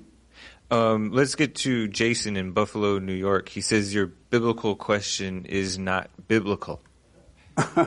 So I'm right now. My biblical question for this week is: July is White History Month. See, everybody's scared of that word. White History Month. Uh, and so my question is: Will you celebrate? Right, right, Nick. Yeah, will you celebrate? Uh, yes. What's his name? Jason in Jason. Buffalo. Go ahead. Welcome. Yeah, my like is like is your biblical Oh, this is Jason. biblical? Yes, sir. How and how how is it biblical? So what now? How is it biblical? How is your how is the how is that question biblical? How is that like Oh, that's a good question. Jason always have good questions, but they should trick me. Not for, he's not like a seeking person. Um, I'm not like a who? You're not a seeker. I'm not a speaker. Jason, let me like- ask. Do you believe that white people are human beings? I'm not a human being. What you D- Can you hear me? Do you believe that white people are human beings? White people, everybody is human beings. How about whites? People just have different philosophies. How about whites? White people, yes, they are human beings. And so I noticed that in America, white people hate it, right? And we're celebrating everything. Hold on, hold on, hold on, hold on, hold on. How do you figure white people are it? Well, let me finish this first. And we'll Okay, ahead, celebrate go every. We'll call the show tomorrow. I can't be arguing with you, man. It's church. But here's why I asked that question. Because white people are human beings. And we celebrate everything but white people, right? And nobody treat, well, not no one. Most people are not treating white people as though they love white people. We're supposed to love all, even our enemies. And so the reason I asked that question, will you celebrate White History Month? Because every time I mention White History Month, there's a reaction to it. You know, when I wear the T-shirt, people are like, "What? What do you mean? White history?" It's like they are afraid to even say it, not to mention to celebrate it. And we gotta love white people like we love everybody else. Because if you don't love whites, you love no one. If you don't love your enemy, you love no one.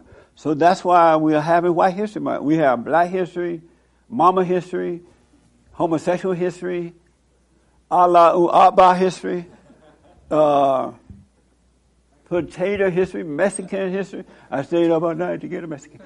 Mexican history. Every history but white people. They don't deserve love. Am I wrong about this? And so even white people are afraid to celebrate White History Month. Their own month. so God sent a black Jesus to help the whites. And so that's why I'm, I'm asking that. We should celebrate White History Month. All right? Um, will you say, well, I know you will. Right? Let me ask the young lady first, with, sitting next to the guy in the brown shirt. Will you celebrate White History Month? Um, yeah. Are you afraid to? Yeah, I am afraid. See? That's crazy to me. You really have allowed the enemy to get in and tell and to tell you that you can't like a certain race of people. But yet the people who complain are saying you don't like them. It's mind blowing to me. And what are you afraid of? Just people hating me because I'm white. Why do you care? I shouldn't, but I do. And, and why do you care? yeah, Um, bring your mic up, Tom. I just want everyone to like me. Why? Why? I don't know. Why do you want everyone to like you? I think we all should love each other. Right. But why do you care if they like you or not? Um, well, probably because I'm insecure, I guess. I Yeah, know. absolutely. Did you know that your closest friends don't like you? Really? You should hear what they say about you when you're not around. Right. You know what I mean? yeah, Do you have a man? I have him, Oh, that's your man? my husband. Oh, see? And those women who don't have a husband, they hate you. They're like, she won't go drinking with us because she got a husband. She thinks she's better. Really, you'll be surprised once you wake up, you'll be surprised at the people that don't like you, but they're pretending that they do. So you have to overcome being that uh, insecure so that you can only love God with all your heart, soul, and might, and you will treat everyone the same, and if they don't like you, it's fine. Have you gone and forgiven your mother? Is this your first time here? Yeah, it's my first. Time. Oh, it is. Oh, we're gonna have some fun. Oh, So, how did you hear about us? my husband's been listening to you for a while. Right on. Um, did he tell you in order to overcome that you need to forgive your mother? Yeah. He told you, and why have you done it? Um, it hasn't been on my heart heavy to do it yet. I guess What do you mean by on your heart heavy? I haven't felt the need to go forgive her. Oh, okay. Do you speak into the mic for me? Mhm. Do you want to be free of caring about what other people think about you, whether they like you or not? You want to be over that? I do. And do you want to overcome your anger? hmm And do you want to overcome harassing your husband? How'd you know that? You want to stop that, right? I do. And Do you have kids? No, not oh, yet. good. You got to forgive because the only reason you're still in that hole like that is you have anger. And ang- anger separates you from God. Satan is your father, and he's deceiving you. You're living in his nature, and you got that from your mother. And so you need to forgive her so you can overcome her and, and become yourself again the way you were when you were a little girl, when you had no fear and you were not concerned about if someone liked you or not. God will bring you back to that, but you got to overcome your mother. Right now, you're your mother. hmm Did you know that? Does she live here? in the city? No, Pennsylvania. Okay, but you got to. Fa- I, I recommend you FaceTime her so you could overcome her, and then God will draw you back in, and it'll be amazing. Okay. All right? Mhm. And the sooner the better, especially before you start having kids, because you do that to your kids too. You wouldn't want to, but because it's your nature, you won't be able to help yourself. That makes sense? Yeah, it does. Do you disagree with any of that at all? Uh, maybe I need to make it clearer or something. No, I don't disagree. Have you noticed you like your mother? I am. Yeah. Mhm. And you don't want to? Do you want to be like her? I do. She's a, a great person. Oh, so well, hold on to that personality then, and see how far that gets you. a great person does not screw up their kids. If your mother was a great person, you wouldn't have her identity. You would be you. And in the real you, there is no fear, no doubt, no worry. You only have that because you have her identity. It's not your own. So when you go to her, don't say, "Oh, mom, I know you're a great person, but I'm sorry for hating you." It doesn't work that way. And I'm telling you, once that happens, once you forgive her, then you can love your mother with the right kind of love, and she will not be able to control you. Are you close to your father? I am. And why did he protect you from her? I, I don't know. Mm. I'm sorry? I mean, he loves me, so He he's you? protected me. He loves me. Right. But why did he protect you from your mother imposing her will on you? I don't know. You should. Is he still living? Mhm. You should ask him, Dad, why did you protect me from Mama? And he's going to tell you, I didn't know I could handle your Mama myself. I couldn't deal with her, so. And so your father loved you. It's just that he couldn't deal with your mother because he has not overcome his mother. That makes sense. hmm Do you disagree with any of that? You can tell me. No, really. I, I don't disagree. You don't disagree. Well, go and forgive so that God can forgive you, all right? And your whole world will be amazing. And then you won't have to harass your husband so much. Is he beta or alpha? Um, he's not beta. He's not beta? No. Okay. Well, take him with you when you get ready to deal with your mother if Yeah. you're afraid. He should go. You'll go with her, right? Oh, for sure. Yeah, you're not afraid of her mother. No. Yeah. They're good. They're good people. No, if they were good, it would be a screwed up daughter. And I know that you want to think that, but the reality is parents are not good when they screw up their kids. Because good doesn't screw you up, it makes you better. It doesn't recreate you in its image. Like if the mother were good, your wife would be herself, created in the image of God, not her mother's image. It was easy uh, for me because my parents are really screwed up. So Yeah. it was easy to see how they messed me up. You went to them? Yeah. Yeah. How, how, how was it when you went to your mother? Well, I had I had um, forgiven her ten years ago. I had gotten sober from drugs and alcohol, and Yeah. and I, it was part of the program to do that. Oh, that reminded me of something. Okay. But it never occurred to me to for, forgive her. Um, and uh, I actually just recently had done a lot of anger was still coming up Yeah. in me, stuff that I thought I had dealt with. And it keeps coming up, and I kept dealing with it. I kept praying, I kept reading the Bible, I kept doing praying and meditating, and it just kept coming up and Yeah. coming up and coming up. And then um, I heard you mention that, and I just jumped on it. i know Right that on. makes sense. And uh, it, she did not take it well. She's crazy. Yeah. Uh, and um, she asked, what, what did I do? What? I think I was a good mom. Of And I said, I, well, not from where I was standing when I was a kid. Like That's she, uh, right. yeah, she, it was rough. It was rough. And you dealt with your father as well? Yeah, I did. He, um, I got on the phone with him. I mean, they're in Pennsylvania, so I couldn't. They don't have FaceTime or anything like that. So I had to do, Oh, it. I had to do it over the phone. They don't have FaceTime in Pennsylvania? No, they don't. Well, they have it in Pennsylvania, but they don't have Oh, it they don't have it. Yeah, they don't. I understand. Uh, and he's, you know, uh, he's in his own world, so he didn't. I don't think he understood what I was telling him. Yeah. So he just kind of was odd and said, "Oh yeah, great, okay, cool," and and then went off about whatever he goes off about. But Well, see, that's the beauty of it. They don't have to apologize. They Yeah. don't have to admit to anything. God got it set up where you forgive them. I'm sorry for resenting you. Because human beings cannot forgive one another.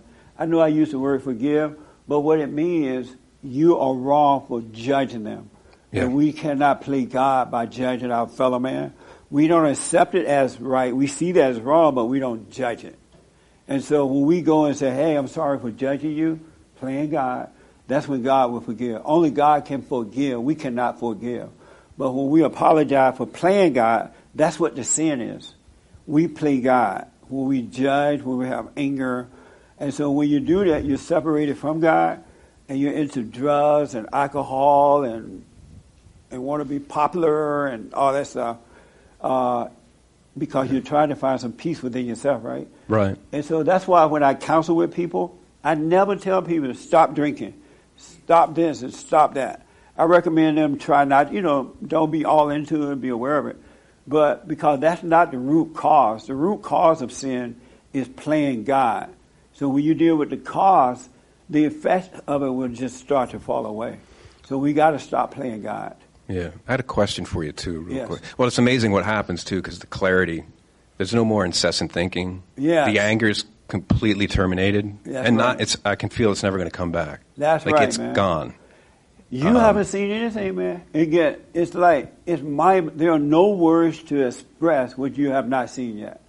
Eyes have not seen, ears have not heard. It's amazing what happened. Yeah, yeah, And you're right. Once you're born again of the Spirit of God, you cannot fall back. Yeah. It's done. It's done. It's done. That's amazing. Yeah. But go ahead. You have a question. Uh, so, uh, my brother listens to CNN and believes everything that CNN reports. Yeah. Um, my relationship with has never been good. I had a, an abusive relationship. He you never be- had a good relationship with him. No, he was always. Uh, you know, I don't, I don't think he's ever asked me how I was doing. Yes. Uh, abusive relationship, physically, and some other things. Is he older? Older. Okay. He's very successful. His wife is very successful. They have a kid. Uh, she has now she has stage four cancer.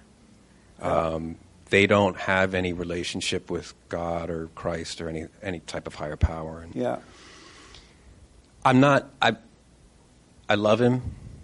I don't judge him, but right, she just got out of surgery. Went her second surgery, and it's not looking good. And they It's have a- how they're it- doing so well financially and all that, right? But the Right. soul is of Satan. Correct. Yeah. And he gets whenever I I begin to um, speak the truth or get close to the truth, he becomes enraged. Yeah. Enraged. I can't get a word in edgewise. He starts insulting me.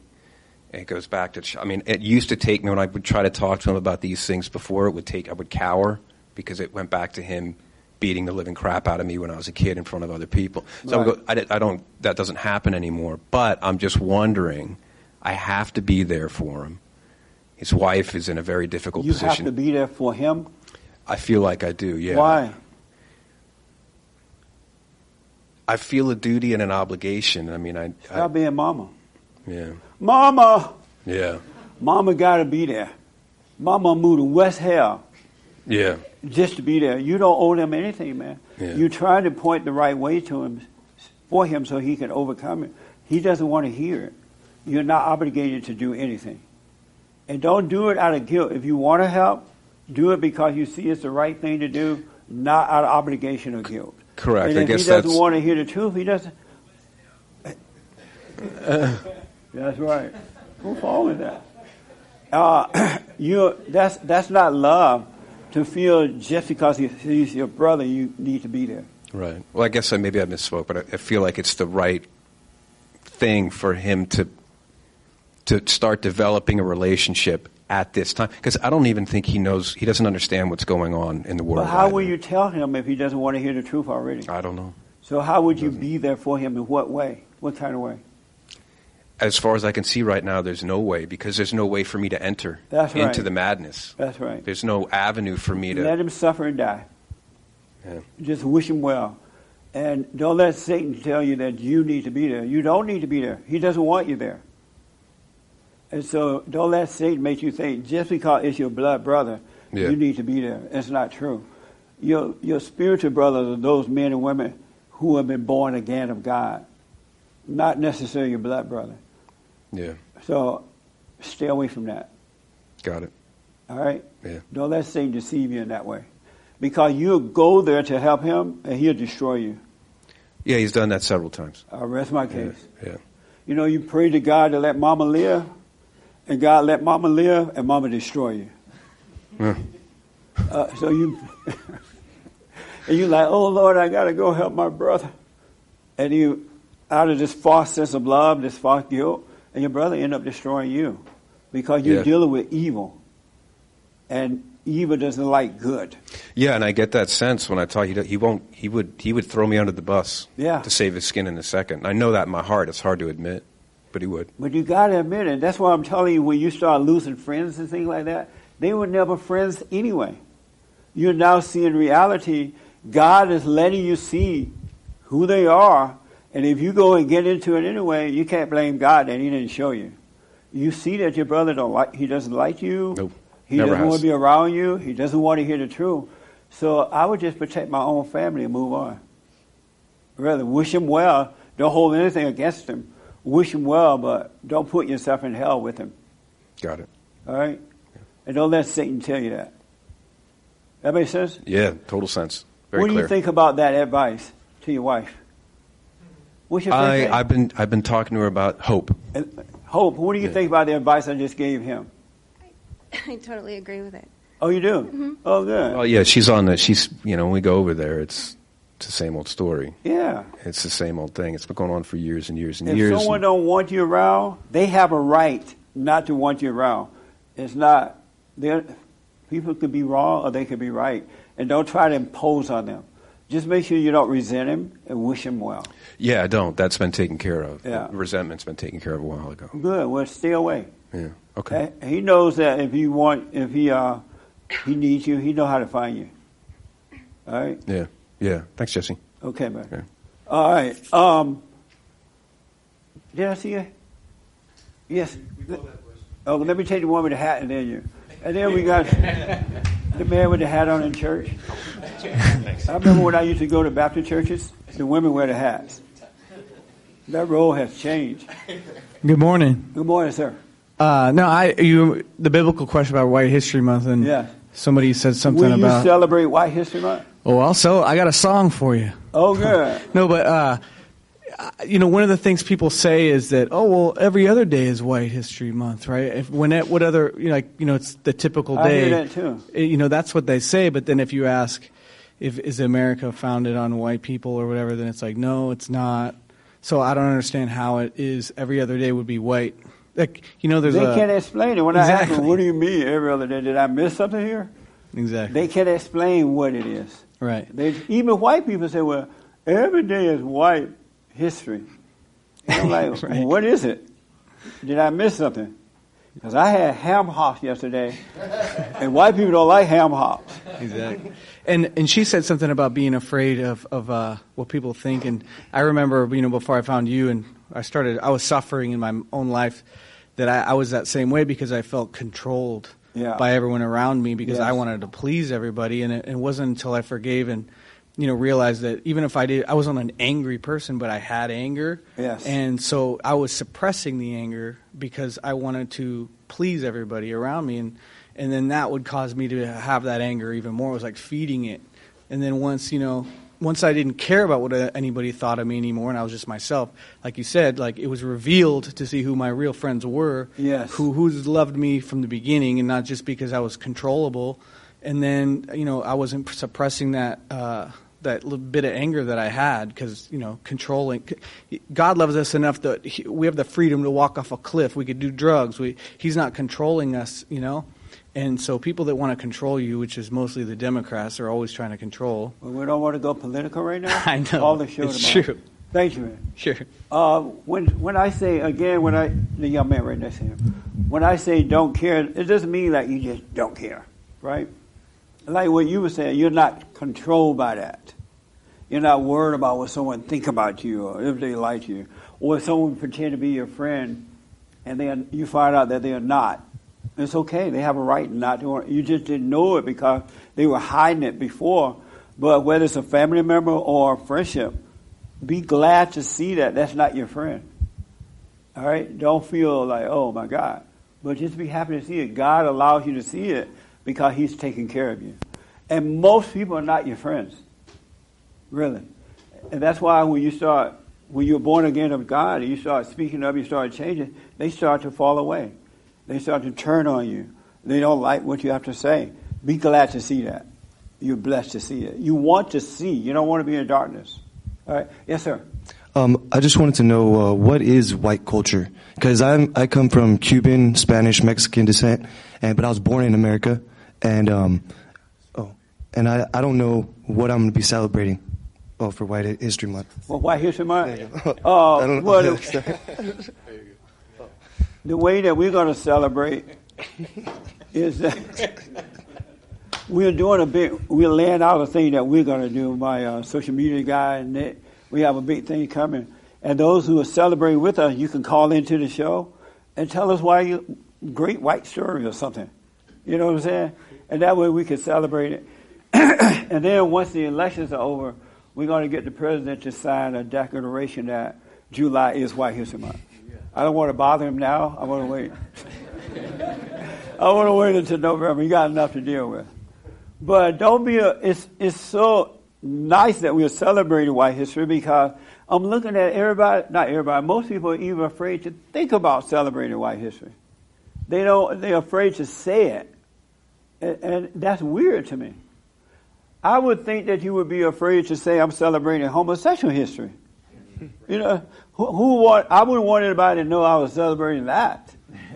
Right? But people are more proud of that than they are celebrating White History Month. How many people celebrate June as homosexual month? Uh, oh, he put his hand down real fast. It's okay. You could be, God love you, white people, and you could be loved back, and don't let them take that away from you. That's evil. We're supposed to love all people. All people, especially children of God.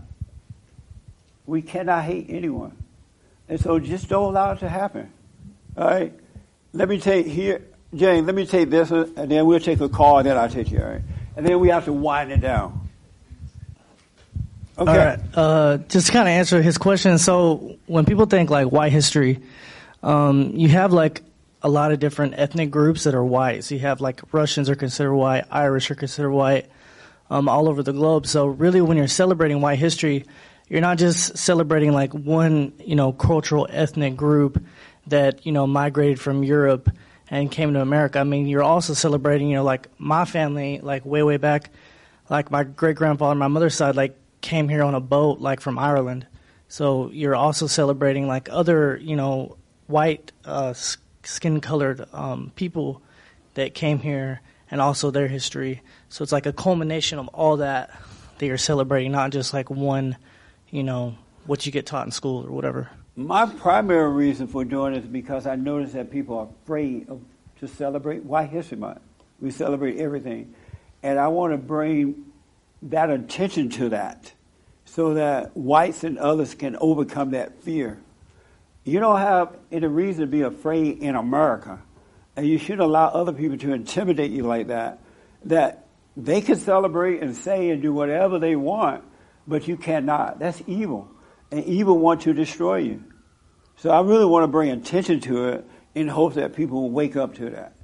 I think it would be good too if more people knew, because I think there's a lot of confusion. Like a lot of people don't really know like white history, like how so it really that's is. why you guys have to tell them. yeah, they Hey, get confused. Yeah, they'll Because think like someone it's Irish. New. This is the third year, so you got to start spreading it. Yeah. All right. Yep. So help get the word out. Okay. Let me take James here, here, and then there, and then we have to we got to end real fast. We actually have a lot of calls, but let me get to Eric in Sweden who needs advice on his father and in life. Heard around the world. Hey, Eric, welcome, welcome to church. Heard around the world. Hello, Jesse. How do you do? All this world, Eric. How are you? So you from Fantastic. Sweden too, right? I'm, I'm doing well, I must say. Thank you. Scotland, same thing. Everybody named Eric in England. Yeah.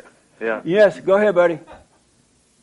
All right, sir. So, uh, just um, a, a few months ago, I actually forgave my parents and especially my mother a second time because I didn't feel like I, I did it right the first time. Yeah. And uh, this time, I have to tell you, um, forgiving my mother, bringing up all the things that I, you know, the reasons I've been resenting her for, it was like staring straight into the abyss. You know, it was like she was being overtaken by a demon, and I was just looking straight into her eyes, and it was it was dark. You Yeah. know, but um, as you say, you know, after a while, it was like it was like watching a movie. You know, just seeing her um, raising her voice and making face facial expressions and and making herself a victim. You know, all these things. It was really rough, but afterwards, it was a great relief. And my father was in the room as well, and he was, you know, mostly listening in. But we had some back and forth. Um, they have been they have been struggling a lot in their uh, marriage and are now going through a, a divorce. And she has a lot of hate for him. She she said that to to both of us. You know, she hates him, and she has for many years, and all Yeah. these things. So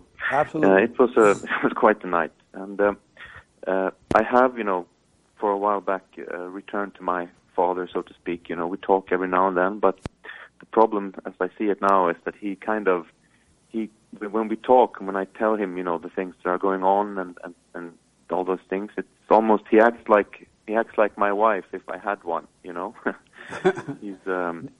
So don't he's, try uh, to force he's it on him, Eric. Either he want to hear it or he doesn't. If he doesn't want to hear it, let him suffer.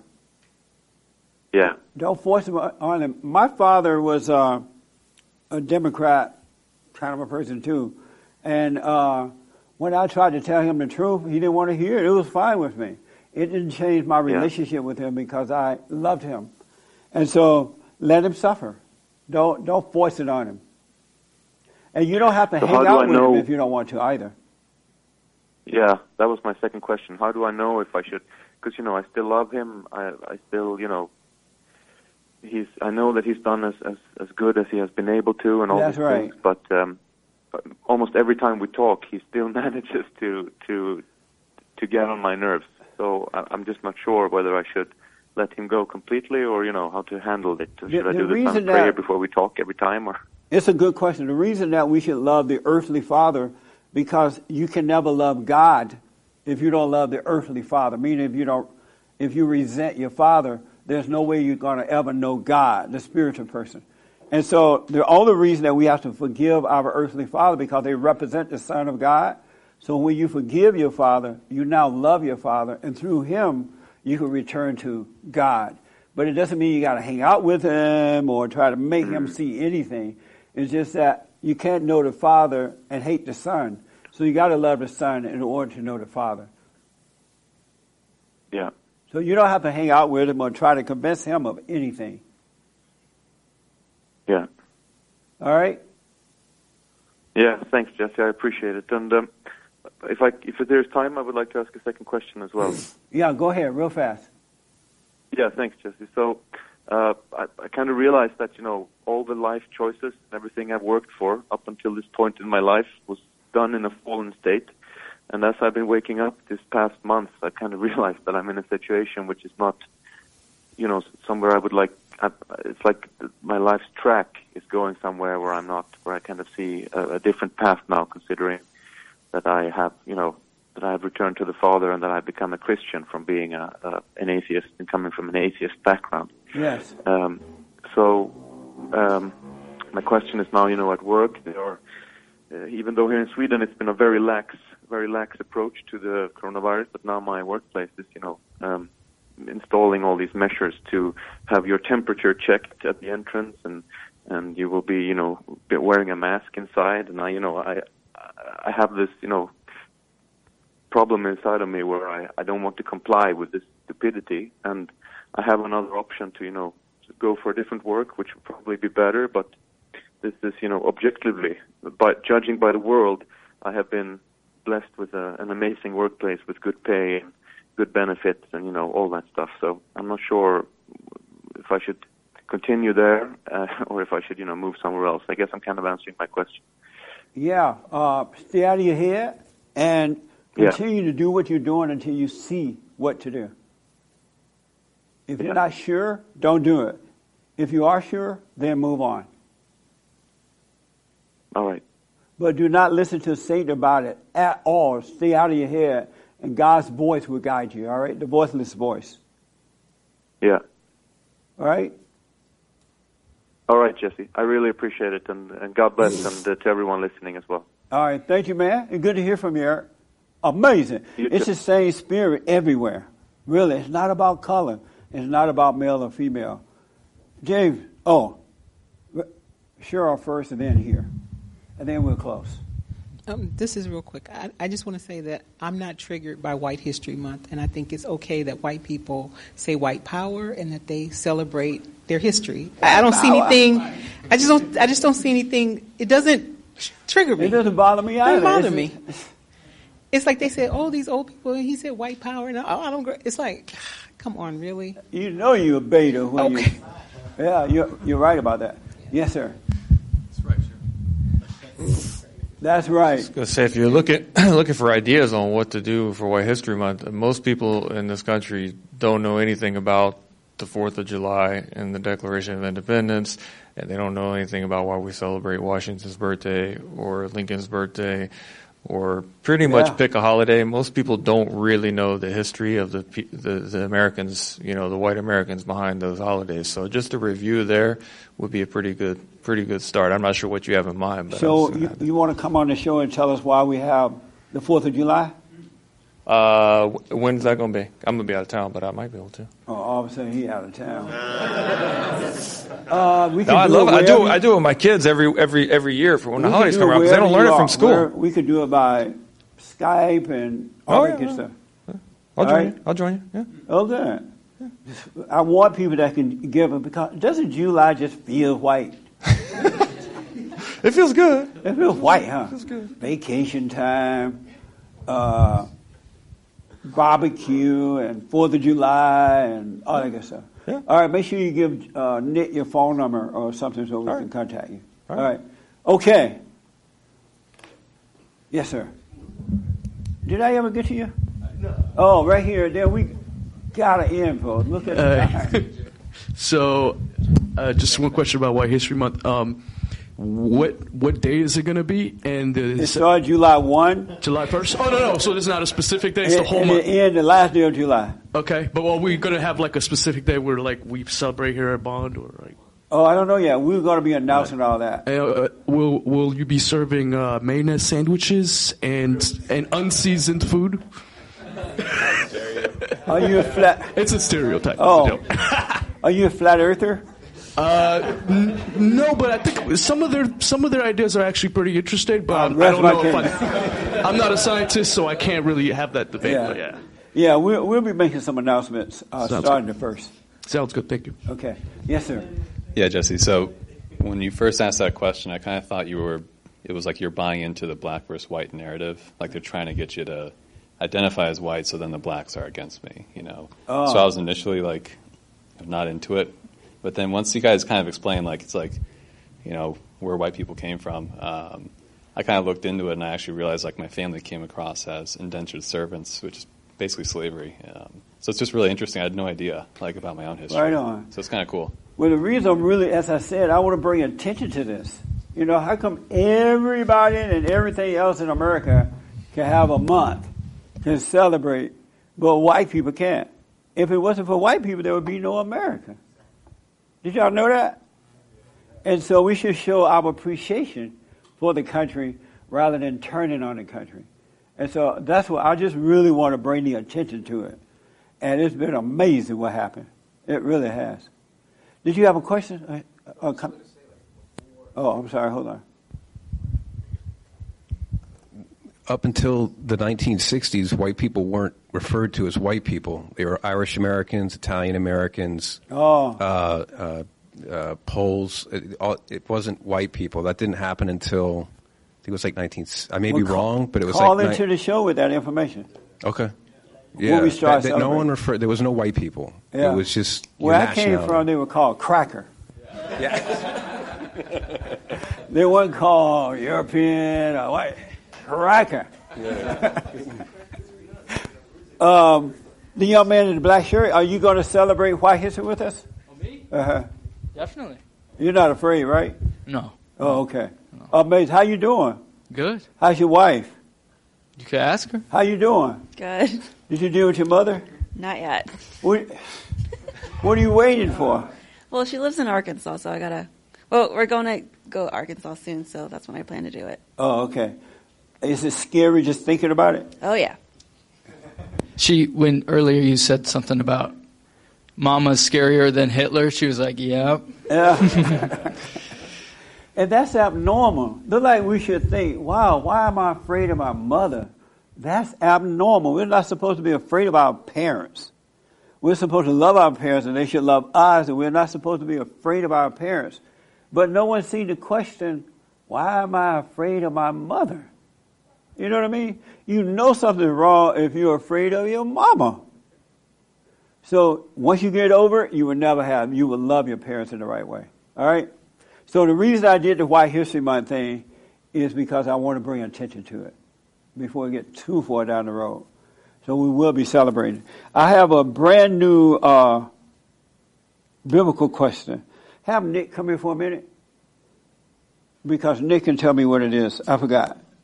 Um, any other issue that anybody dealing with, or questions about spiritual things, or anything you want to ask me about? On the phones, yes. Speaking of white history, he's white. That's the hate report. Uh, Nick, what's the new biblical It's question? um. Do you believe in perfection, and if so, what is it? Oh yeah, I noticed that millennials don't believe in professionalism. That's right, there, Nick. Profession. Uh, yeah, they, the, the millennials like you know what? Just do it. It doesn't have to be doing right. Just do it. I'm like, what the? And that seemed to be a common theme with millennials. and I was taught if you don't do it right, don't do it at all. And I grew up that way, and it, life is good like that, right? So uh, that's the new biblical question. Okay. Yes, sir. Real fast. I want to give an attempt at answering next week's biblical question. Oh yeah. What is the answer? Do you believe in that? No. Why not? Practice makes progress, but there is no progression because if when you do something, you have to continually do it. There is no staying the same. You're either growing or you're either dying. So it depends on what there is. There are like standards of doing things, so they need to be done to standards, but standard standards could always be exceeded, or uh, people could not meet them. Are you a millennial? Twenty-eight. I rest my case. Amazing. My case is rested. Amazing. Thank you for the input. All right, I appreciate that. One more, James. One more call. Okay, um, but there's three. Jason in New Jersey wants relationship advice. How do how do I meet a woman? He asks. Jason in New Jersey. Jason, welcome to church. Hey, thank you. Thank you for having me. Yes, sir. Yeah, so I had a question. I'm looking into meeting someone. I'm a 32 year old black male, and I'm just looking to meet somebody. What, what did you suggest I go about doing that? Good question. Don't look. Don't look, just live my regular life? Yes. Okay, that makes sense. Yeah, because when you look, you're going to find the wrong one. But if you just seek the kingdom of God and just live your life, you'll find the, the right one will be added unto you. And she will be with you until death do you part. All right, that sounds good. Thank yeah. you. Yeah, God love you. He'll add it to you. Add her Appreciate unto it. you. All right? All right, thank you. Okay. Are they short with James? Yeah. yeah really short. Okay, real fast, just to be fair to the callers. Paul in Arizona wants to know how to forgive dead parents. Paul. Paul, welcome to church. Yes, hi, Jesse. Hi, buddy.